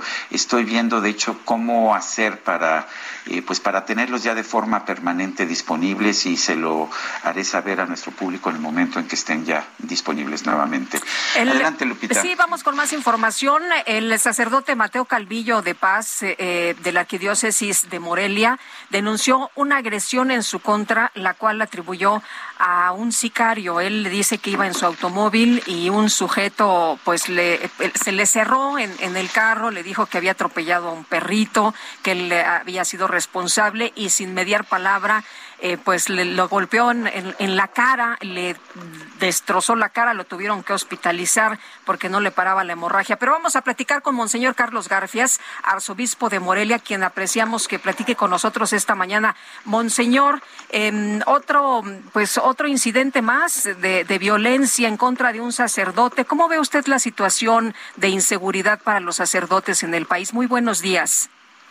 Buenos días, Lupita. Buenos días, Sergio. ¿Cómo están ustedes? Bien. Saludos a, todos los auditores también. Gracias, Monseñor. Pues, ¿cómo ve usted la, la situación? ¿Cómo ve usted el panorama, lo que están viviendo los sacerdotes en el país? Bueno, creo que es, es parte del problema que se tiene en el país, de la violencia y la inseguridad, y, y creo que en su momento pues, nos toca también a los sacerdotes sufrir algunas algunos momentos de, esa de esa violencia. Eh, concretamente en el caso del, padre Mateo, es muy doloroso, muy lamentable que le haya sucedido esto, pero yo lo veo más que algo contra la iglesia o contra el ministro religioso, pues fue un accidente que le tocó a él vivirlo en la carretera. Y a veces esas cosas también no, no, esas confusiones no nos ayudan mucho para, para poder colaborar. Es como yo he estado insistiendo mucho en, en torno al tema de la violencia y la inseguridad, en cuanto que la iglesia, como su esfuerzo de evangelizar y de hacer conocer el mensaje de Cristo, pues más bien es poder generar alternativas de cómo construir la paz. En ese sentido, es muy, es muy, es muy lamentable el, el hecho que le tocó vivir al padre Mateo, muy triste y muy dramático también por las situaciones que se dio, pero yo creo que no fue nada contra él por ser sacerdote, fue un evento pues, de, carretera como en su momento para muchos suceden estas cosas. Ahora sí quisiera aprovechar esta oportunidad que me dan para decir que estos hechos, de los jesuitas, el hecho del padre Mateo, otros hechos que han sido directamente de violencia contra algún ministro de culto, pues sí provoca mucho enojo, provoca mucho descontento de la población, pero sigue siendo un llamado para que todos podamos buscar alternativas para colaborar y construir la paz, que es lo que yo he estado planteando a propósito de este tema. Eh, el, hay, hay, mucha discusión al respecto de, del tema de si la estrategia de seguridad es la correcta. Incluso el presidente se ha molestado con, con la jerarquía de la Iglesia Católica por señalar que quizás, eh, quizás haya que cambiar de estrategia. ¿Usted qué piensa en general de la estrategia? Yo, yo pienso que el, el tema de la estrategia de seguridad es un tema que sale con, con mucha razón a propósito de estos eventos violencia y de inseguridad. Pero yo creo que no es tanto si la estrategia está siendo la mejor o si fue la mejor la anterior o si será mejor la futura. El punto es que podamos sentarnos con el presidente de la República, si, si él gusta hacerlo con nosotros los obispos, que pueda darse un diálogo constante para conocer la realidad, para tener mucha información en torno a lo que está sucediendo en todos los diferentes puntos del país y poder hacer un diálogo con esfuerzo constante de búsqueda de cómo poner las bases para construir la paz. Desde la iglesia nosotros decimos, yo por decir, he estado haciendo una, una experiencia que para para mí es un modelo que puede servir de referencia aquí en Michoacán. Estamos formando un Consejo Michoacano para la cuestión de la paz y la reconciliación. No, no formando, lo tenemos funcionando hace dos años, poco más. Estamos en relación con la autoridad del gobierno federal, estamos en relación con el gobierno estatal, estamos en relación con los gobiernos locales, y no es que esté desapareciendo la violencia y la inseguridad en Michoacán, pero estamos participando como sociedad civil, como iglesias, tenemos contacto directo con la red Juntos por Michoacán, que es una red que aglutina a, a la academia, y tenemos funcionando dos colectivos que han estado apoyando en, relación a todo el tema de la pandemia y en relación a todo el tema de seguridad. Ese modelo que yo pienso que es un referente que puede ser, yo por ejemplo he planteado eh, eh, en cuanto a la estrategia de seguridad, pues qué bueno que pueda realizarlo el experto para eso y que podamos nosotros hacer una participación ciudadana donde con colectivos ciudadanos podamos apoyar a las autoridades y al experto de la seguridad. Yo no me detendría a estar analizando si fue mejor el, el, el método de seguridad anterior o si puede ser mejor el posterior. Vamos a sentarnos los que ahorita estamos dispuestos a colaborar, a hacer diálogo, a buscar un diálogo constructivo y a poder ofrecer alternativas de colaboración tan importante? ¿Qué tan importante es la reconciliación? Eh, eh, eh, estábamos revisando que pues se van a llevar a cabo estas jornadas de oración por la justicia y la reconciliación por la paz. Y usted hablaba de lo relevante que es el diálogo, pero ¿qué tan importante es la reconciliación en estos momentos en nuestro país? Bueno, yo, yo por ejemplo pensaría que es fundamental el perdón y la reconciliación. Y gracias por esa pregunta, porque yo estando, he estado reflexionando que lo que yo ocuparía si fuera el caso que yo estuviera viéndome este, insultado por el presidente de la República y que él me dijera por qué razón me está, está recriminando, yo le puedo decir que me perdone. Se puede establecer este, este, este diálogo en estos términos de perdón y de reconciliación. Si yo encuentro algo que me está impidiendo construir paz, necesito reconciliarme internamente, perdonar yo para poder abrirme a perdonar al otro. Hoy estamos buscando un, un, espacio para ese perdón y reconciliación. La iglesia tiene las escuelas de perdón y de reconciliación. Son escuelas que han estado implementándose en el ambiente educativo cultural, pero también en un momento dado con mucho esfuerzo en la atención a las víctimas de la violencia. Estas escuelas de, que tenemos en México desde hace algunos años. Yo las trabajé mucho en Guerrero y ahorita las estamos trabajando aquí en Michoacán. Es parte de ese proceso de reconstrucción de la persona, la persona que ha sido lastimada, que ha sido víctima, que ha sido agredida, que ha sido insultada, naturalmente que necesita procesos de reconstrucción personal para poder participar en la reconstrucción del tejido social. Esos son los, los aspectos que se tienen que estar precisamente combinando a través del perdón y de la reconciliación podemos sanar a la persona para poder reconstruir el tejido social.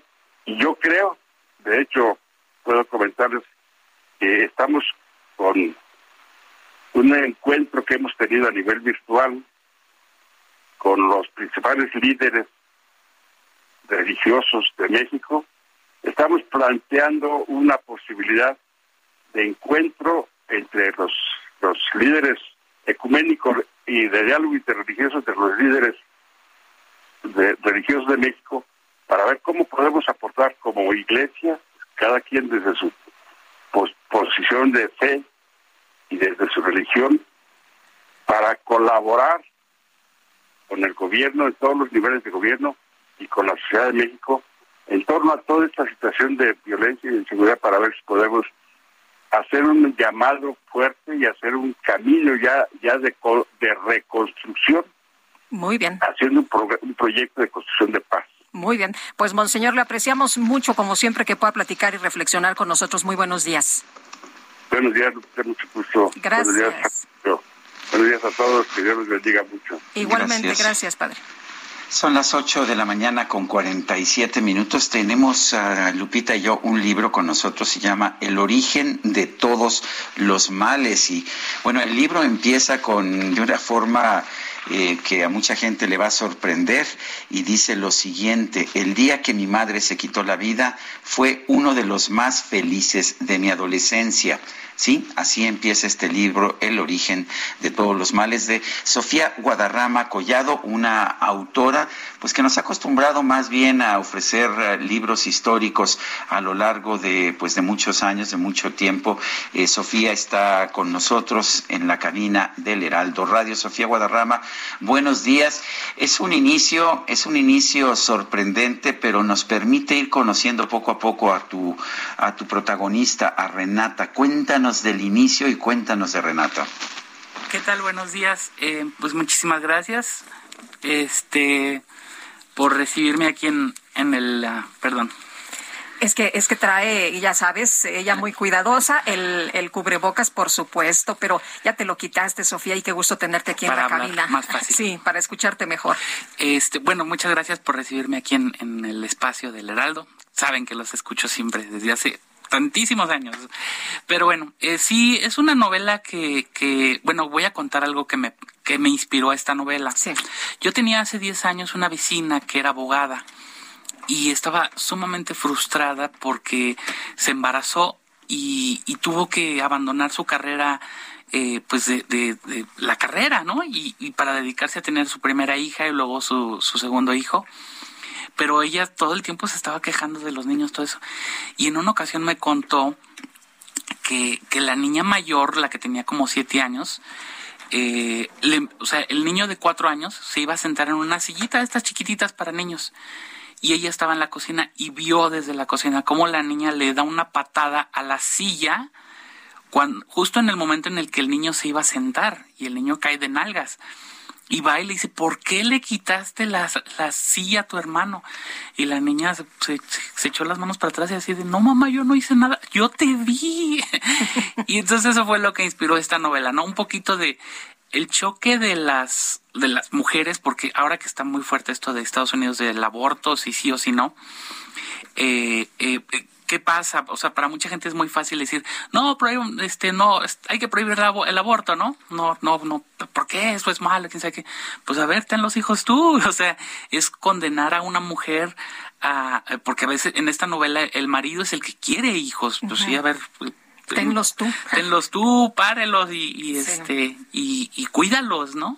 Abandona tú tu carrera eh, para cuidarlos. Porque él no abandona su carrera. Claro que no. En, en el libro él sigue pues siendo eh, exitoso, eh, sigue con la carrera. Eh, Sofía, cuéntanos también de, de esta pareja. Eh, que, que nos, nos dices, a ver, eh, él no, él sí quiere, ella no quiere, está un poco frustrada, pero luego nace Renata y Renata pues parece una niña súper adorable, muy tierna, muy buena con el papá, pero cuando se va el papá las cosas son distintas. Claro, claro, ahí, ahí hay una hay una niña que tiene ciertas patologías, no la no las quiero yo no, no, no. para no quemarla, sí. pero le, le, hace la vida imposible a la mamá, a, a Sabina.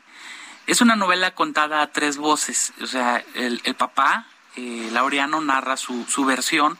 Cada quien tiene su propia versión, entonces el lector tiene derecho a, a elegir a quien le cree, ¿no? O sea, tú ves el mundo de cada uno de los personajes. Exactamente. Y Sabina, por su parte, pues cuenta cómo ella en realidad no quería ser mamá y Laureano al contrario, él quería ser papá y él soñaba con con, con, o sea, de hecho aquí eh, Laureano se va al otro extremo y, y, te plantea una pregunta, ¿qué tanto harías por tu hija o por tu hijo, no? ¿Qué tanto, qué tantas cosas malas le perdonarías a una hija?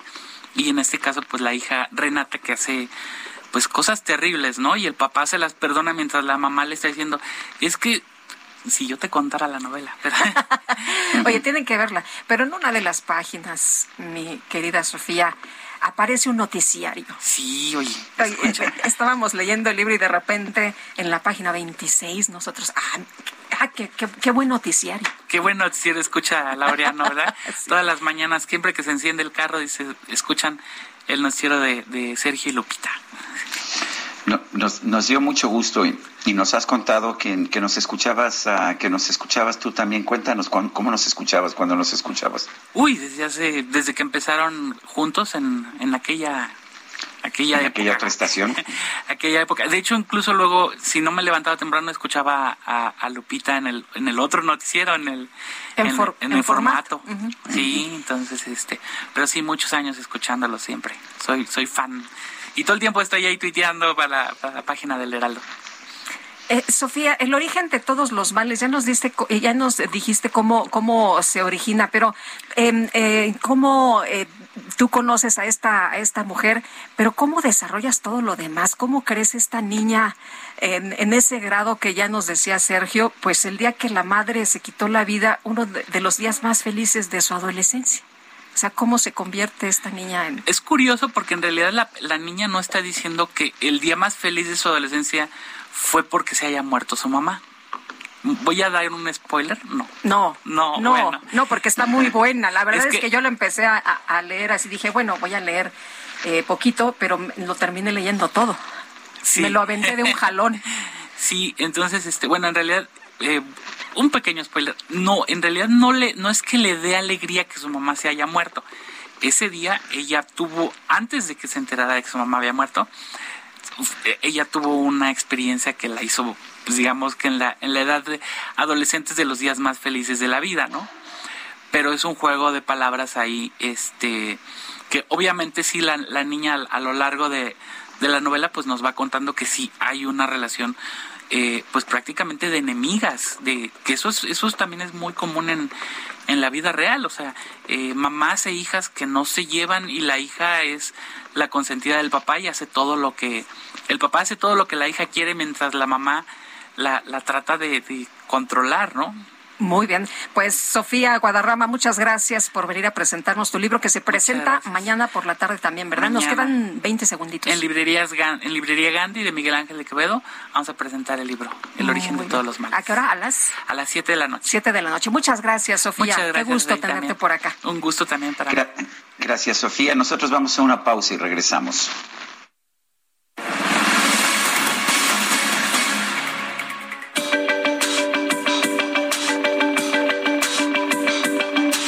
Sergio Sarmiento y Lupita Juárez quieren conocer tu opinión, tus comentarios o simplemente envía un saludo para ser más cálida esta mañana. Envía tus mensajes al WhatsApp 55 20 10 96 47.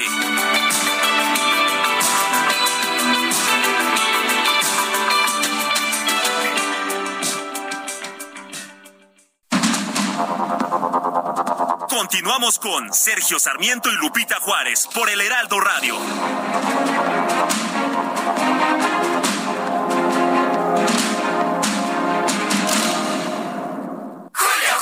Llegó una oferta muy fresca. Lleva milanesa de res pulpa blanca a 154.90 el kilo. Sí, a solo 154.90. Y pollo entero fresco a 39.90 el kilo. Sí, a solo 39.90 el kilo. Con Julio, lo regalado te llega. Solo en Soriana. A julio 6. Aplican restricciones. Válido en Hiper y Super.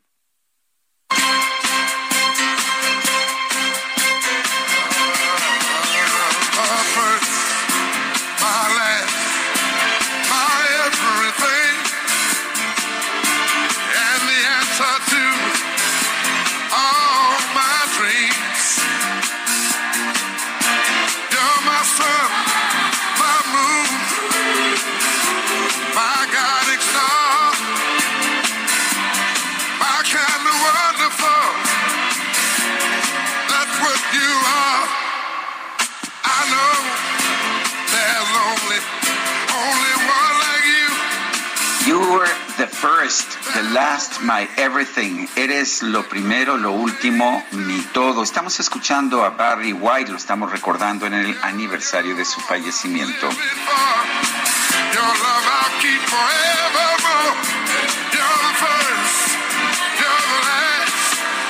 Déjame, acomodamos la mesa porque la quitaron para que pudiéramos bailar el Quique y yo. Pues sí, pero hay que volver a trabajar, hombre. Híjole, híjole, bueno, y apenas es martes, ¿verdad? Ya se me hizo larga la semana.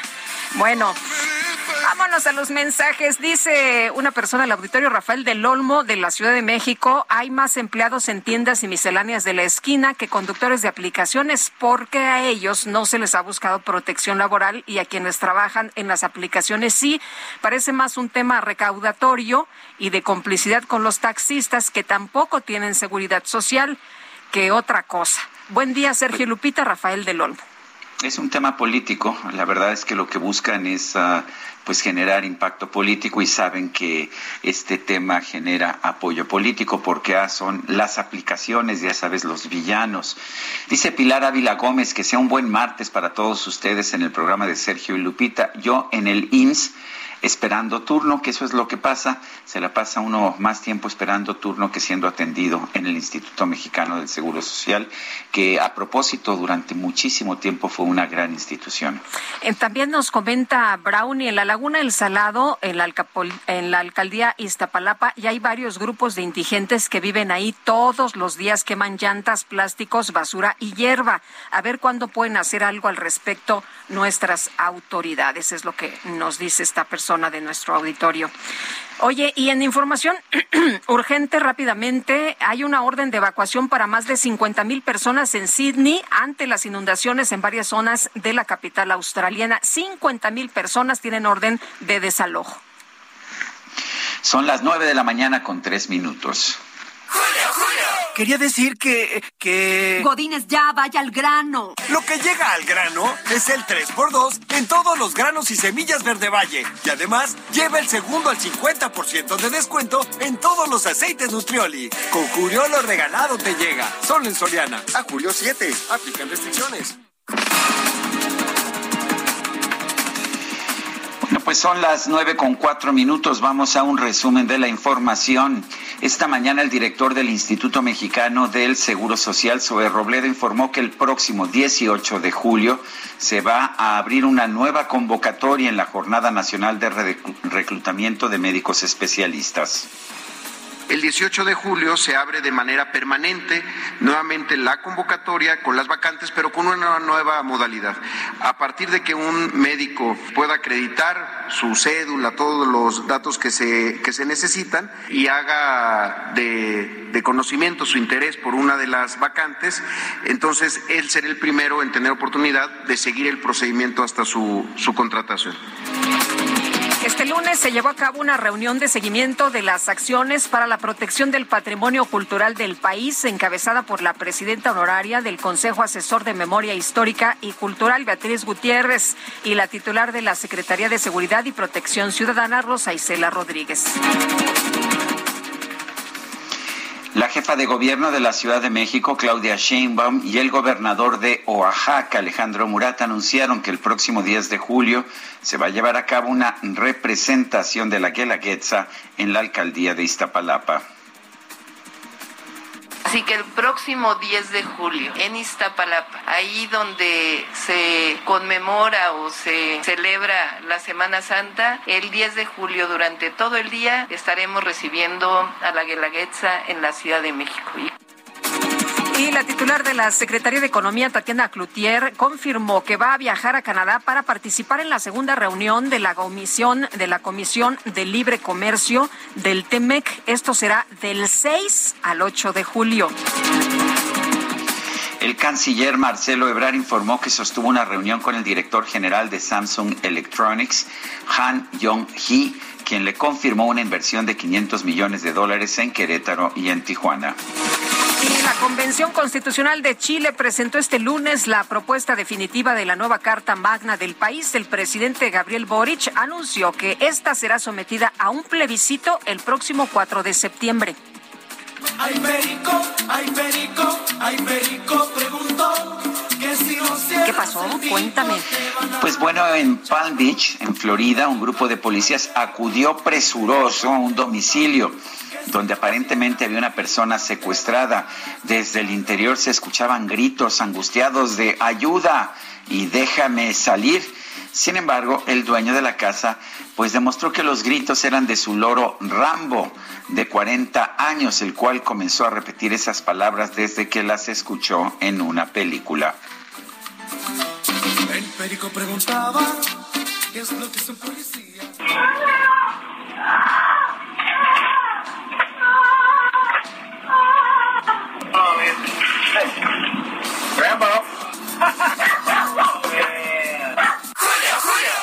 Llegó el momento de bajar estas llantitas. Sí, ya llegó, porque te llevas la segunda al 70% de descuento en todas las llantas para auto. Y además, dos por uno en todos los aceites lubricantes anticongelantes y aditivos. Con Julio lo regalado te llega, solo en Soriana. A Julio 7. Aplican restricciones.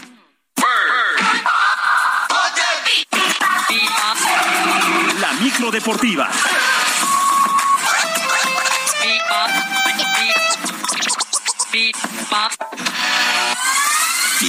Cuida tu chamba.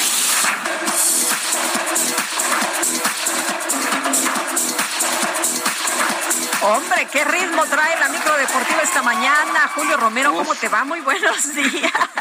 Oye, si estabas aplatanado ahí, si estabas medio depre, no, hombre, ya con esta entrada de la micro, todo mundo ¿Qué activo. tal, eh?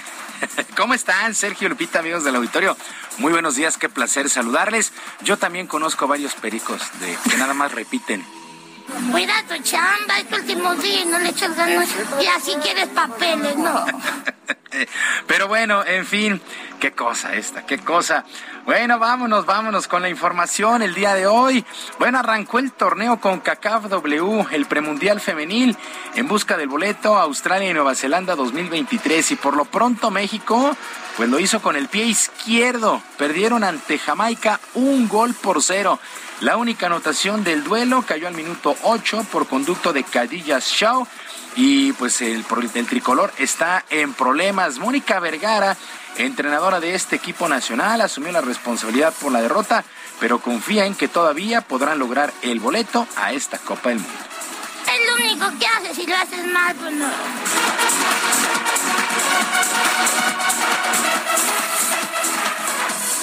y bueno, nosotros nos deja un gran aprendizaje. También reforzar y he reforzado con mis jugadoras que nosotros también tuvimos oportunidades de gol, que fueron oportunidades claras. Y bueno, ahí en este tipo de torneos es en donde se marca la diferencia, pero es el primer partido. Evidentemente todo se complica un poquito más al no poder sumar en este primer partido, pero estamos en la competencia. Las palabras de Mónica Vergara, el siguiente duelo será este jueves ante su similar de Haití. Ojo, ya quedó fuera la sub-20 por mala planeación, por mala convocatoria. La sub-20 quedó fuera de los Juegos Olímpicos del 2024 Sí, y del. Mundial de la Especialidad. Y la femenil ya perdió su primer duelo que complica absolutamente todo. Entonces hay que prestar mucha atención a cómo se están manejando las cosas en la selección, en las, en- a nivel selecciones, porque la mayor tampoco promete mucho, ¿eh? Todos eh, estamos, pues no, no seguros, no lo deseamos, pero el Mundial de Qatar pueden ser tres y vuelta, ¿eh? Eso está, está complicado. Pero bueno, confiamos en la selección femenil, confiamos en que entreguen un buen resultado y que logre el boleto, porque además están en casa, están en casa allá en Monterrey. Bueno, en el cierre de la jornada 1 del torneo de apertura del balompié local, el Pachuca, el Pachuca venció en casa 2 por 0 a los Gallos Blancos del Querétaro. Arranca con el pie derecho el equipo de los Tuzos. Mientras que pues varios equipos, varios equipos siguen trayendo refuerzos en esta naciente campaña. Los Pumas de la universidad son uno de ellos. Recibieron ya al volante argentino Eduardo Salvio, quien luego de pasar los exámenes médicos firmó ya con el cuadro universitario. Espera títulos el argentino.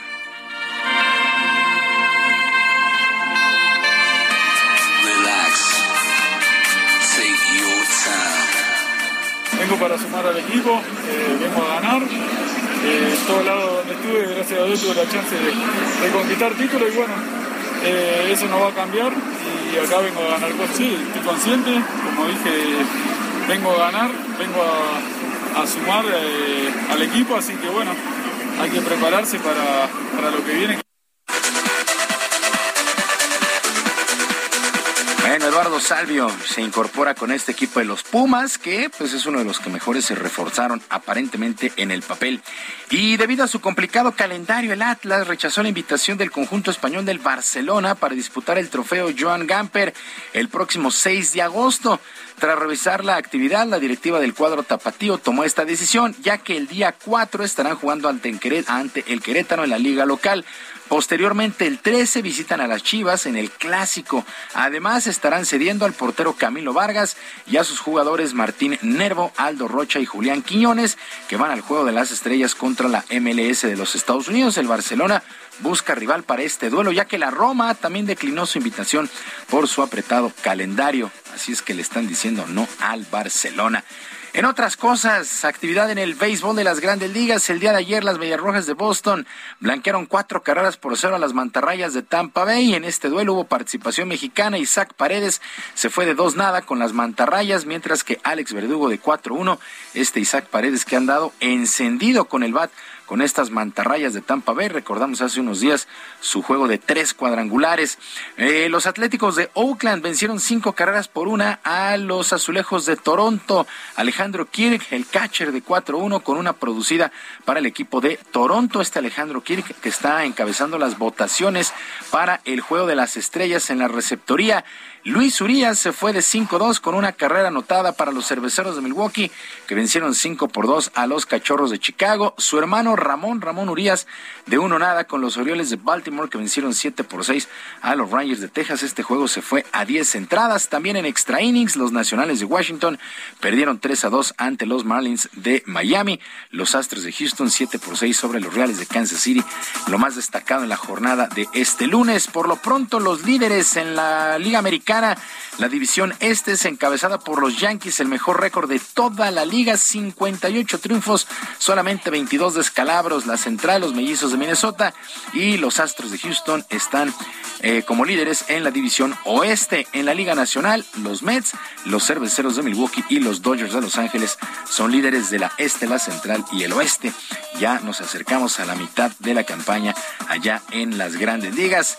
Y en otras cosas, Puerto Rico, Puerto Rico venció 97-87 a México en tiempo extra en el Coliseo Roberto Clemente en el cierre del grupo D del premundial de FIBA América de básquetbol. A pesar de la derrota, la quinteta tricolor avanza a la siguiente ronda con números de cuatro ganados, dos perdidos, mientras que los boricuas también siguen con vida, récord de 3 y 3. Guadalupe, amigos del auditorio, Sergio, por supuesto, también te mando un abrazo. La información este martes, que es un extraordinario día. Muy bien, pues bueno, adelante Lupita, ya lo estoy despidiendo yo. No, no, no, está muy bien. Gracias, Julio Romero, muy buenos días. Buen martes para todos. Buen martes. Bueno. Es lo único que haces si lo haces mal, pues no.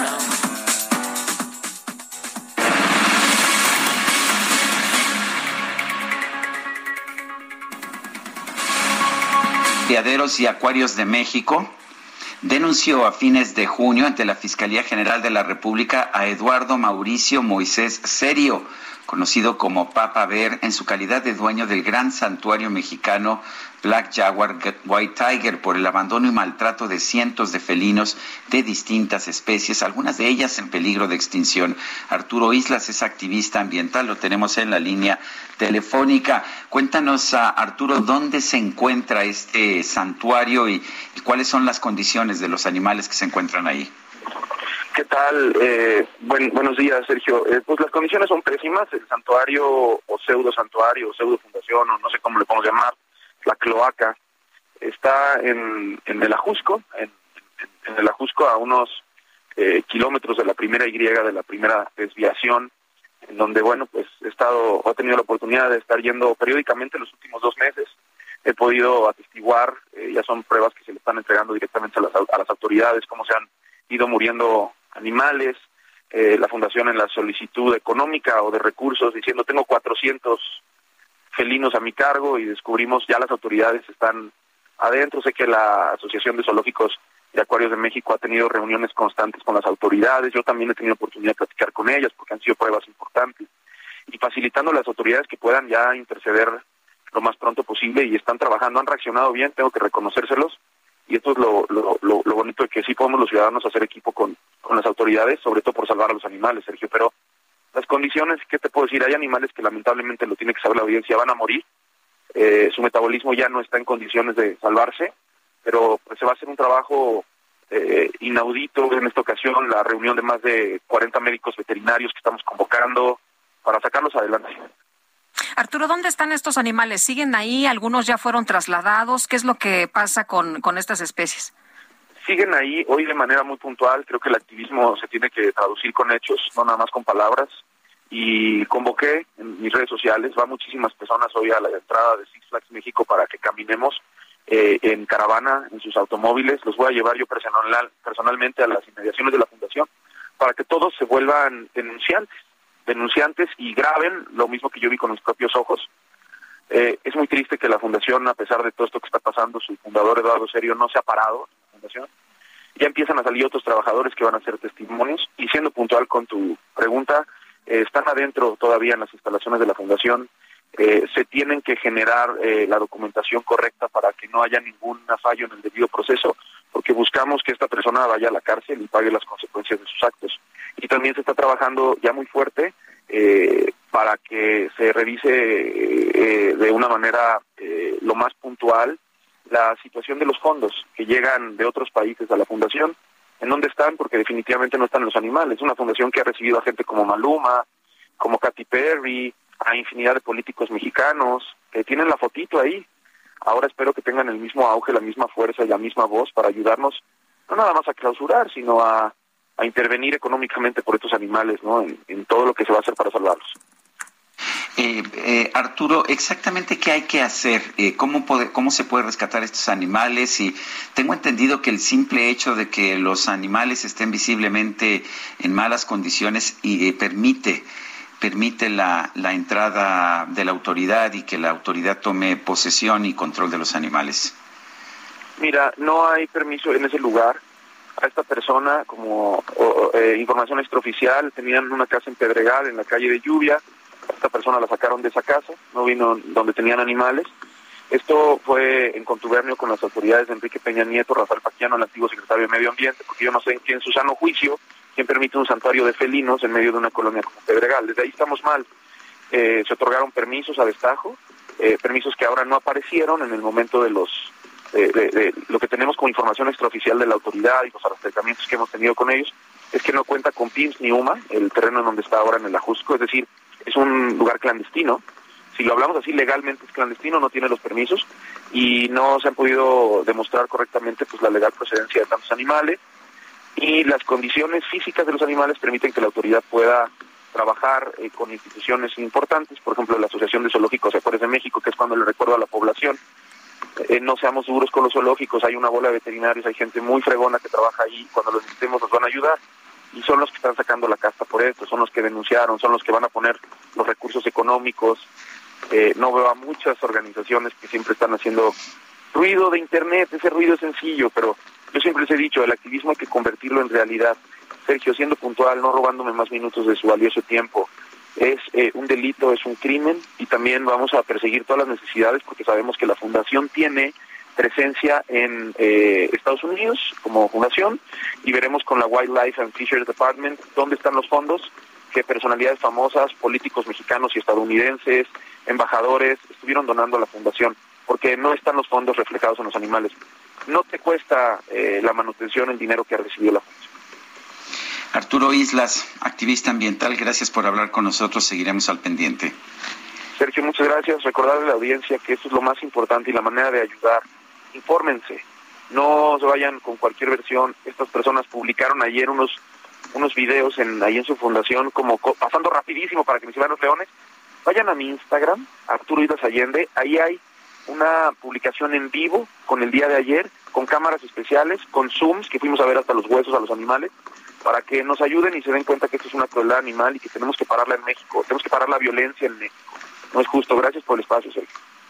Gracias a ti, Arturo. Y por supuesto que el espacio está abierto. Fuerte abrazo. Gracias, fuerte abrazo a todos.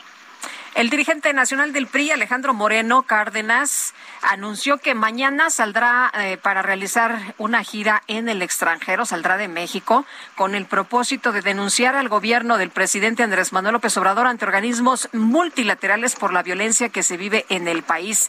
Este gobierno prefirió cuidar a la delincuencia que proteger a la sociedad. Este gobierno atroz e inhumano que de una frase populista como abrazos y no balazos pretendía ser una estrategia de seguridad que evidentemente ha sido un desastre y tiene convertido a nuestro país en un cementerio, fue lo que dijo Alejandro Moreno. En conferencia de prensa advirtió que de seguir la tendencia de homicidios dolosos en el país, el sexenio de AMLO estaría terminando en 2024 con una cifra funesta de más de 200 mil personas asesinadas. Explicó que la gira internacional que realiza pues tiene como objetivo visitar las sedes de la Organización de las Naciones Unidas, también la de Estados Americanos, así como la Comisión Interamericana de Derechos Humanos y el Parlamento Europeo. Dijo que va a denunciar este gobierno corrupto y represor y que quiere instaurar una dictadura en nuestro país. Lo vamos a denunciar ante todos los organismos internacionales.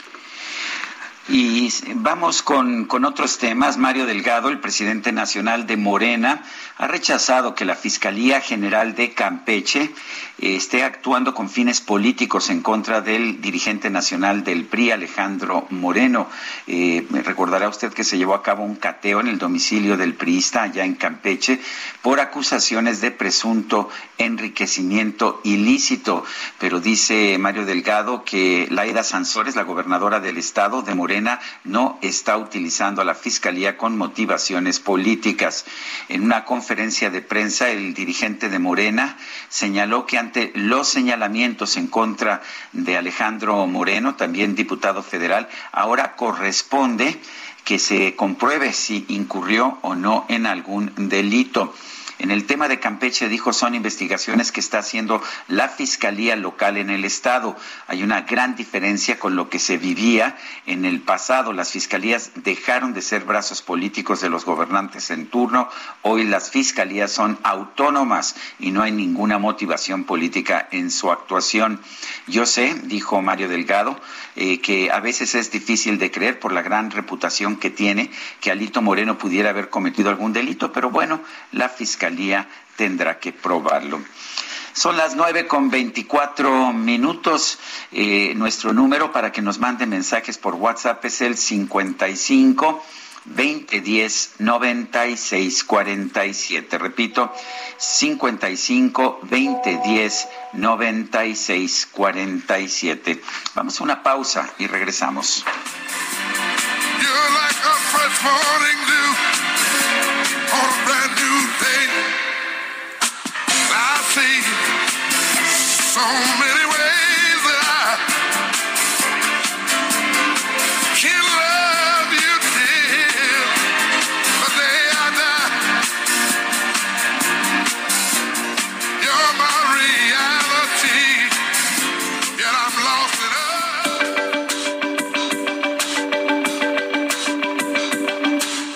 Sarmiento y Lupita Juárez quieren conocer tu opinión, tus comentarios o simplemente envía un saludo para ser más cálida esta mañana. Envía tus mensajes al WhatsApp 55 20 10 96 47.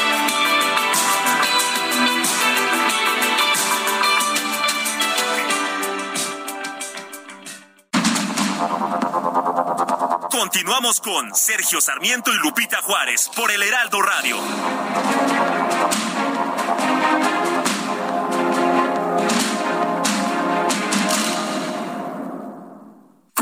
Tal? Soy Gaby Ruiz y tengo sinestesia. Seguro te preguntarás de qué se trata. Y no te preocupes, las personas con sinestesia pueden oír colores, ver sonidos o saborear texturas.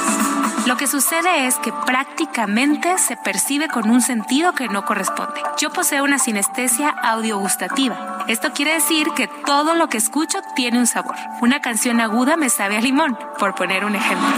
Por eso, cuando Cielito Querido Café me invita a formar parte de la campaña Sabores que Suenan, no dudé ni un segundo en unirme a ella, ya que mezclan dos cosas que yo amo, la música con la cocina. Para Sabores que Suenan nos juntamos con cinco grandes artistas para crear cinco platos únicos, llenos de sabor y sinestesia. Estoy segura que se llevarán una grata sorpresa con todos los talentos protagonistas de la mano de Cielito Querido Café.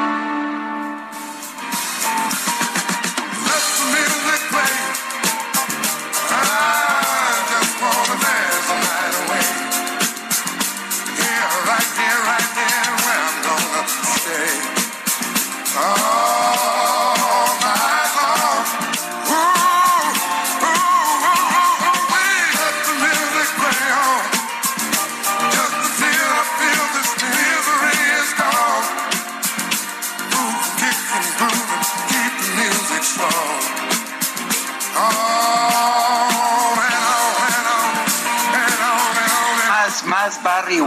siento Guadalupe que pues es uno de los músicos más populares del siglo XX. Falleció el 4 de julio del 2003, pero pues lo recordamos, ¿no? Hay mucha gente ha bailado. ¿Quién dice, quien diga que no ha bailado con música de Barry White es que no ha vivido?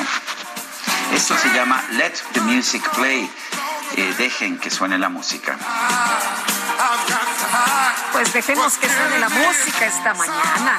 Oye, vámonos también a los mensajes. Dice Marta, anteriormente en la Secretaría de Hacienda no había SAT y en todos lados el que no sabía escribir ponía su huella digital y listo, era como su firma y con eso se resolvía todo. Ahora tenemos mucha tecnología y pocas soluciones. Pues tiene toda la razón. De hecho, en el SAT te toman para tu firma electrónica tus biométricos y los biométricos son ciertamente mucho más seguros que una firma una firma pues autógrafa. Dice otra persona, buenos días Lupita y Sergio, saludos desde Monterrey, Nuevo León. Aquí Miguel Ángel y Alejandro Medina, siempre los escuchamos desde nuestro trabajo. Saludos y bendiciones. Pues saludos y bendiciones a todos nuestros amigos que nos escuchan allá en la capital de Nuevo León, allá en Monterrey. Y Alma Rosa Arjona desde Coyoacán dice, los amo. Muchas gracias, Alma Rosa. Qué bonito se siente que te digan eso tan temprano.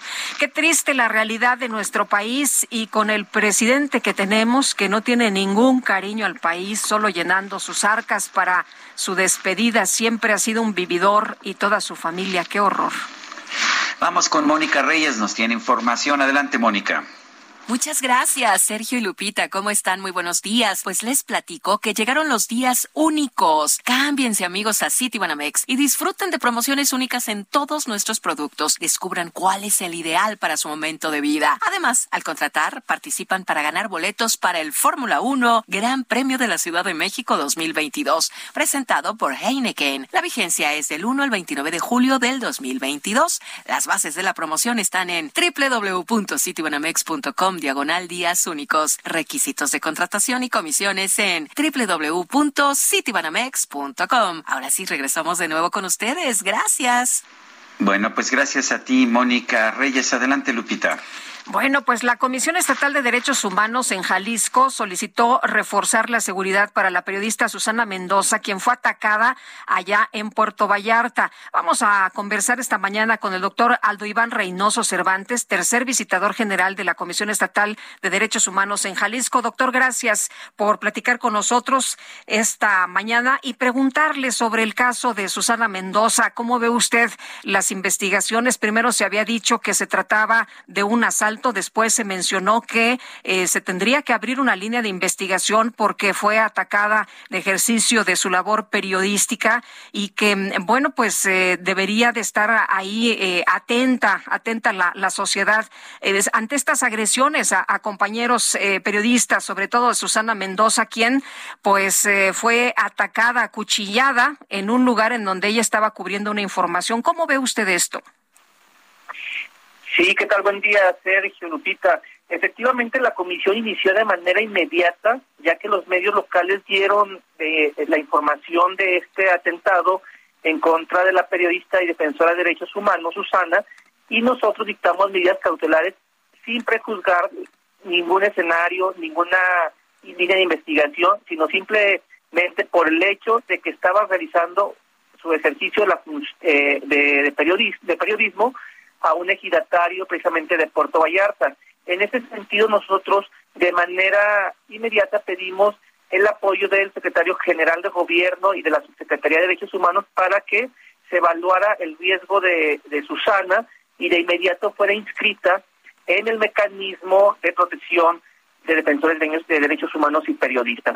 Así también, de manera inmediata, solicitamos al Ayuntamiento de Puerto Vallarta, específicamente a la Comisaría de Seguridad Pública, eh, la vigilancia y la seguridad, rondines, todo lo que tenga que ver para seguir garantizando la integridad y seguridad física de eh, la periodista Susana. El día de ayer, eh, nosotros hemos estado en comunicación con la familia de ella y ya se estuvo presente la fiscalía, ya tuvo una entrevista con la periodista eh, para indagar más al respecto. Nosotros, independientemente eh, el escenario en el que se haya eh, suscitado, si fue eh, en el ejercicio de su función, si fue un, un intento de robo, así es, nosotros estamos dictando estas medidas para seguir garantizando la integridad y seguridad personal de Susana qué punto, en qué punto podría cambiar esta disposición de la Comisión Estatal de Derechos Humanos, eh, ya conociendo los resultados de las investigaciones? ¿Puede cambiar o se mantiene de manera indefinida? No, se va a mantener de manera indefinida.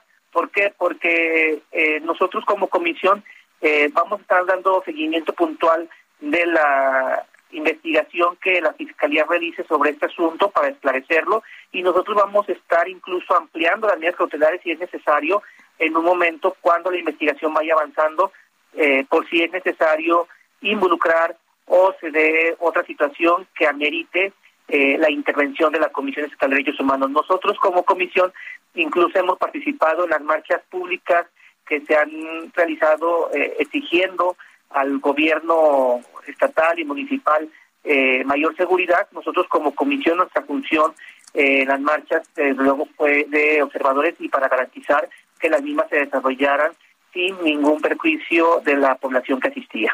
Eh, doctor, ¿ya pudieron hablar con ella? ¿Ya tuvieron acercamiento? Eh, nosotros hemos tenido acercamiento con la familia.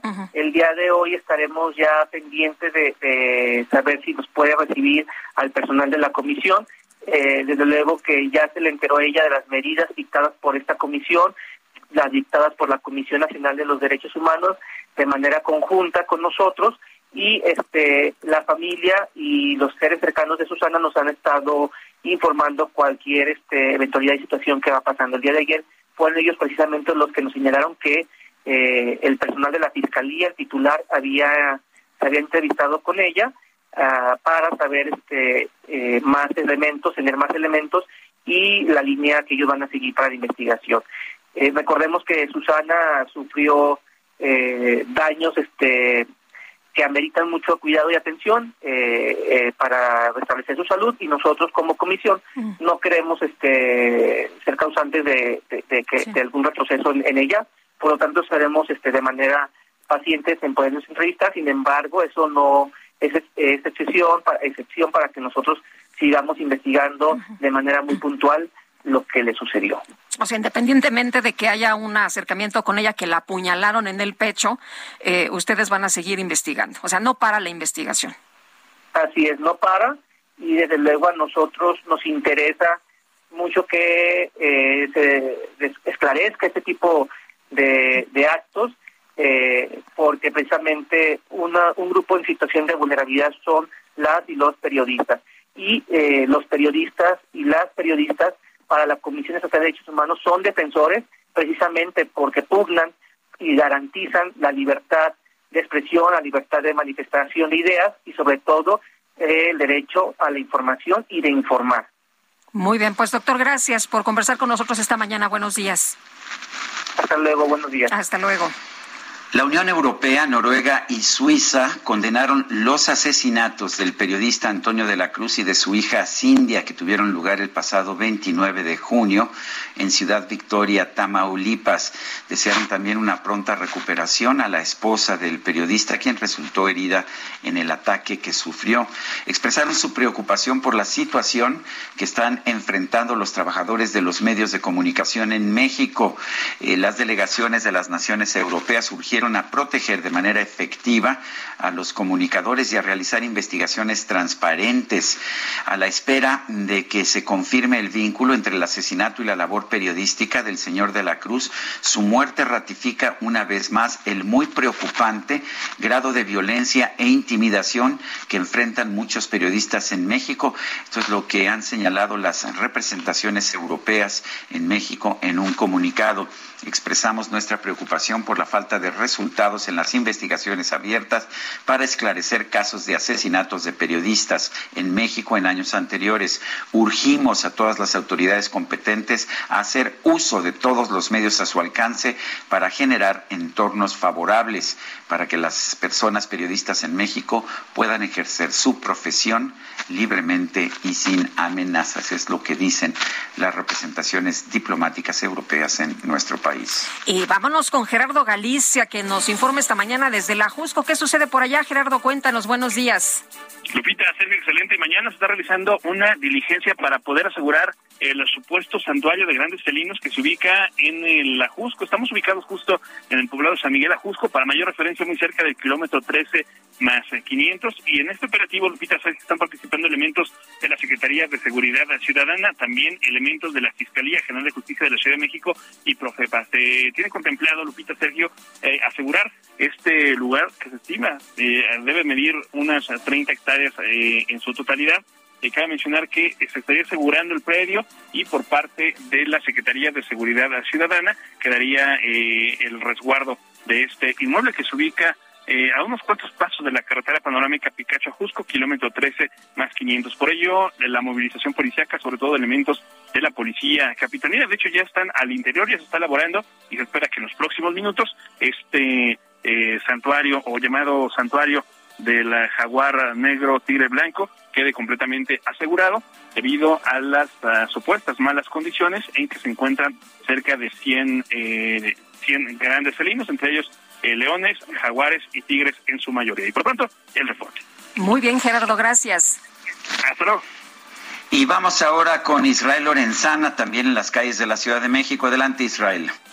Sergio Lupita, gracias. Pues hoy por la mañana se registró un aparatoso accidente, más de 15 vehículos involucrados, exactamente en diagonal de San Antonio, a la altura del Bajo Puente, con dirección hacia 20 de noviembre. Dos personas lesionadas, laboró el personal de bomberos limpiando la cinta asfáltica, se quedó regado, pues parte del aceite y el combustible de los vehículos. Ya para estos momentos la circulación ha sido reabierta para nuestros amigos que vienen a través de Tlalpan con dirección hacia el Zócalo Capitalino. Aún así hay que manejar con mucho cuidado. Esto, por supuesto, quedó todavía mojada la cinta asfáltica. Los vehículos han sido puestos ya a un costado de la Plaza Traspaque y está, por supuesto, personal de la Secretaría de Seguridad Ciudadana. Carga vehicular, esto a partir precisamente del 20 de noviembre y con dirección hacia la zona de Veneziano Carranza. Información que les tengo. Muy bien, gracias Israel Lorenzana. Hasta luego. Bueno, y vamos a continuar, Sergio, con información eh, importante esta mañana. Hoy el presidente Andrés Manuel López Obrador, pues envía, envía esta propuesta para eliminar el horario de verano. El secretario de Salud, Jorge Alcocer, ha señalado que te puede dar un infarto en la primera semana de la aplicación y que, bueno, pues esto no debe seguir ocurriendo, que debemos tener el reloj, el reloj solar, el reloj de Dios. Y bueno, pues vamos a platicar con Javier Tello, especialista en salud pública. Javier, ¿qué tal? Muy buenos días. Lupita, Sergio, muy buenos días. ¿Cómo están? Bien. Oye, pues, ¿qué te parece la explicación del eh, doctor Alcocer esta mañana? Perdóname, pero realmente no le encuentro ni pies ni cabeza. Mira, eh, no existe evidencia científica concluyente de afectaciones serias a la salud por el horario de verano. Que eso que quede, que quede muy claro. Vas a encontrar cualquier cantidad de escritos médicos que dicen una cosa, que dice la otra, pero la realidad es que no hay una una afectación dura, ¿sí? Los cambios que tú puedes tener en tu organismo son los mismos cambios que pudieras tener en, uh, vaya, en un viaje de aquí a Ensenada donde te cambian el uso horario de manera natural. O, o, más si haces un viaje transatlántico o lo que sea. El jet lag es, es, es terrible, no lo aguantamos. El primer día que visitas España te estás durmiendo. No, no, no pasa mayor cosa que de tener un par de días de adaptación. Ahora, Lo que sí, lo, lo, lo que hay que entender es que el, el horario de verano pues, es un convencionalismo, puede ser económico, financiero, lo que sea. Y, y ah, personalmente, mi posición personal es que me da igual si lo quitan o lo ponen, ¿eh? Pero realmente lo que sí es, es, es serio, es querer dotar de un argumento científico a algo que, que no tiene una mayor trascendencia. El, ah, además me sorprendió que dijera que es el horario de Dios. Eh, ¿Hay alguna evidencia científica Bueno, sí. sobre cuál es el horario de Dios? Digo, pienso que el doctor. Alcocer es un científico en un gobierno laico, eso es lo que yo tenía entendido. Mira, realmente es, este, no, no, no sé cómo calificarlo, ¿no? Hablar de un reloj de Dios que no sé ni siquiera a qué se quería referir, si quiso poner una, vaya, quiso poner algo que, que, que se escuchara muy bien, muy familiar para la gente, pero que en realidad pues no, no, no, no tiene ningún sustento. Peor que eso, lo estamos escuchando de un secretario de salud que ya nos había dicho que iba a haber daños en el sistema inmunológico de los niños si eran vacunados y que él mismo no vacunaría a sus nietos y que unos minutos después estaba justificando el uso de la herbolaria y la homeopatía dentro del sistema de salud. Eh, creo que, que, no son, uh, en el lenguaje de los políticos, ¿no? no son buenos tiempos lo que estamos viviendo para la ciencia en México. Eh, Javier, entonces, para que nuestros amigos no se preocupen, el aumento del infarto al corazón no está relacionado, no hay asociación, como lo dijo el doctor Alcocer, entre el horario de verano y el aumento del infarto durante la primera semana de aplicación de este. No, la, la evidencia puede variar dependiendo de los autores que tú estés eh, consultando.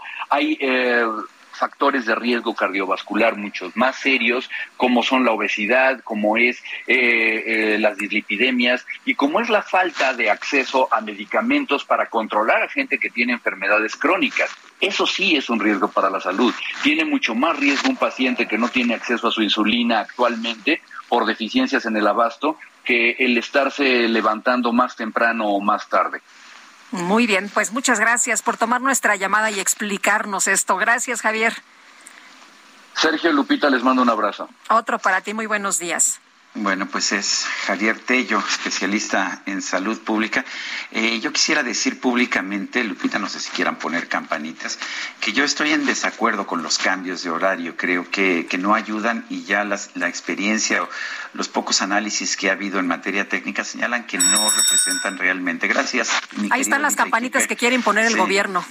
Bueno, pues eh, estoy de acuerdo en que no haya más cambios de horario, no creo que se ahorre electricidad y sí genera algunas molestias, no creo que infartos de- ni problemas de salud, pero los argumentos del gobierno son realmente ridículos.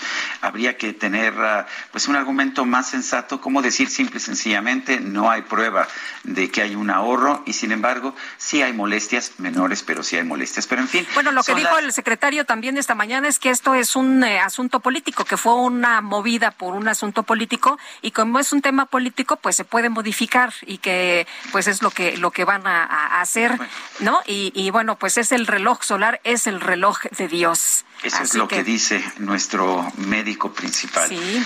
Son las 9 de la mañana con 49 minutos. En el mar ahora la vida es más segura. Las capitanías de puerto supervisan que las embarcaciones respeten el área de bañistas, la velocidad permitida y la capacidad de pasajeros a bordo. No olvides el uso del chaleco salvavidas.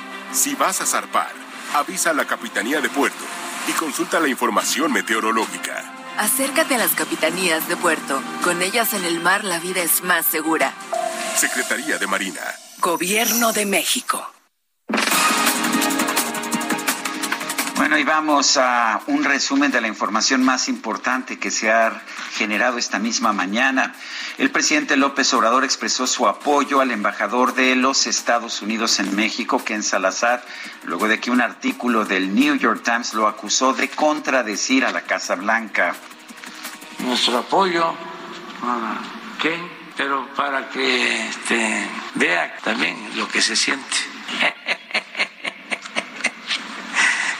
Este, no pasa nada absolutamente. O sea, antes, antes un periodicazo así, uf, era demoledor. Ya no. Bueno, y por otro lado, el presidente de la República realizó la firma de la iniciativa que va a enviar al Congreso para eliminar el horario de verano.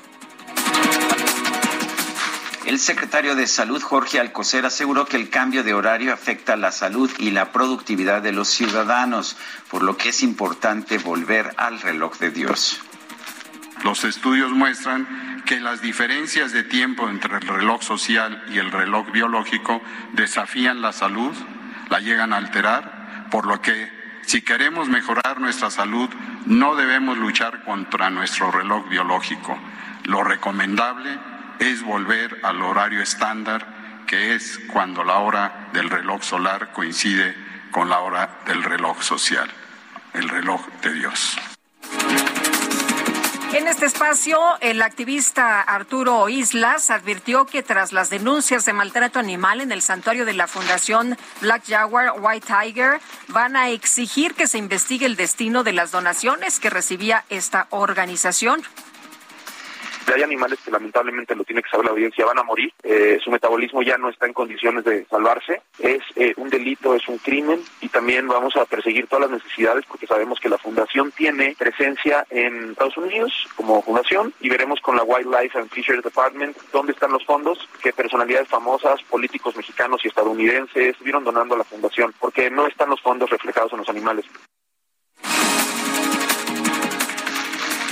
Bueno, eh, el secretario general de la OTAN, Jens Stoltenberg, anunció que los 30 países de la alianza ya firmaron los protocolos de incorporación de Suecia y Finlandia.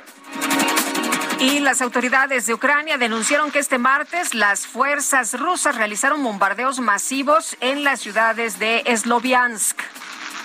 Cosa más bella que tú,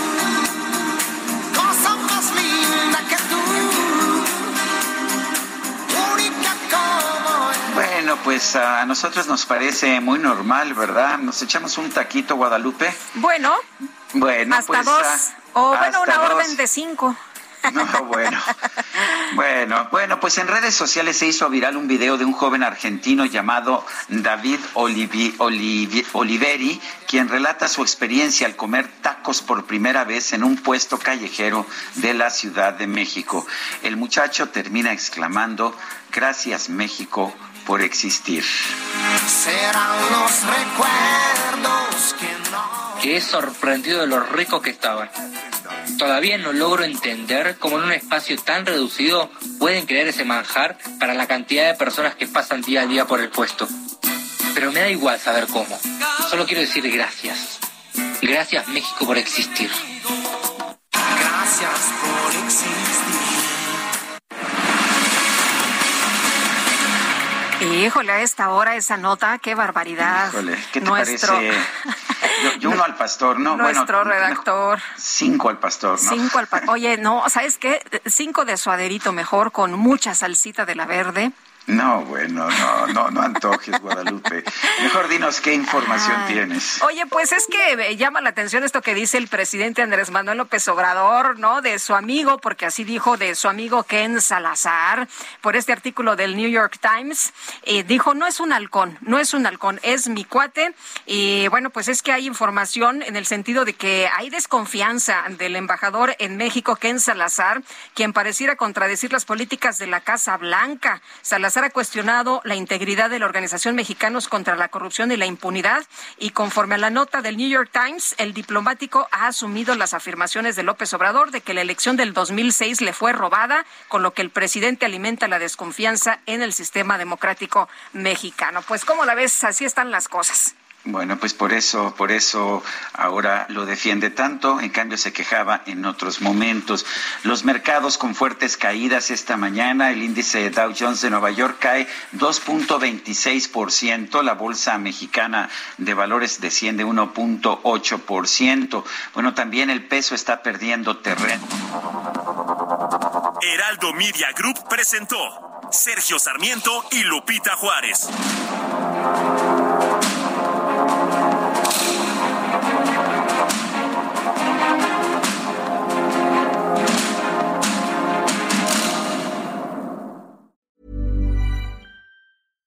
Selling a little or a lot?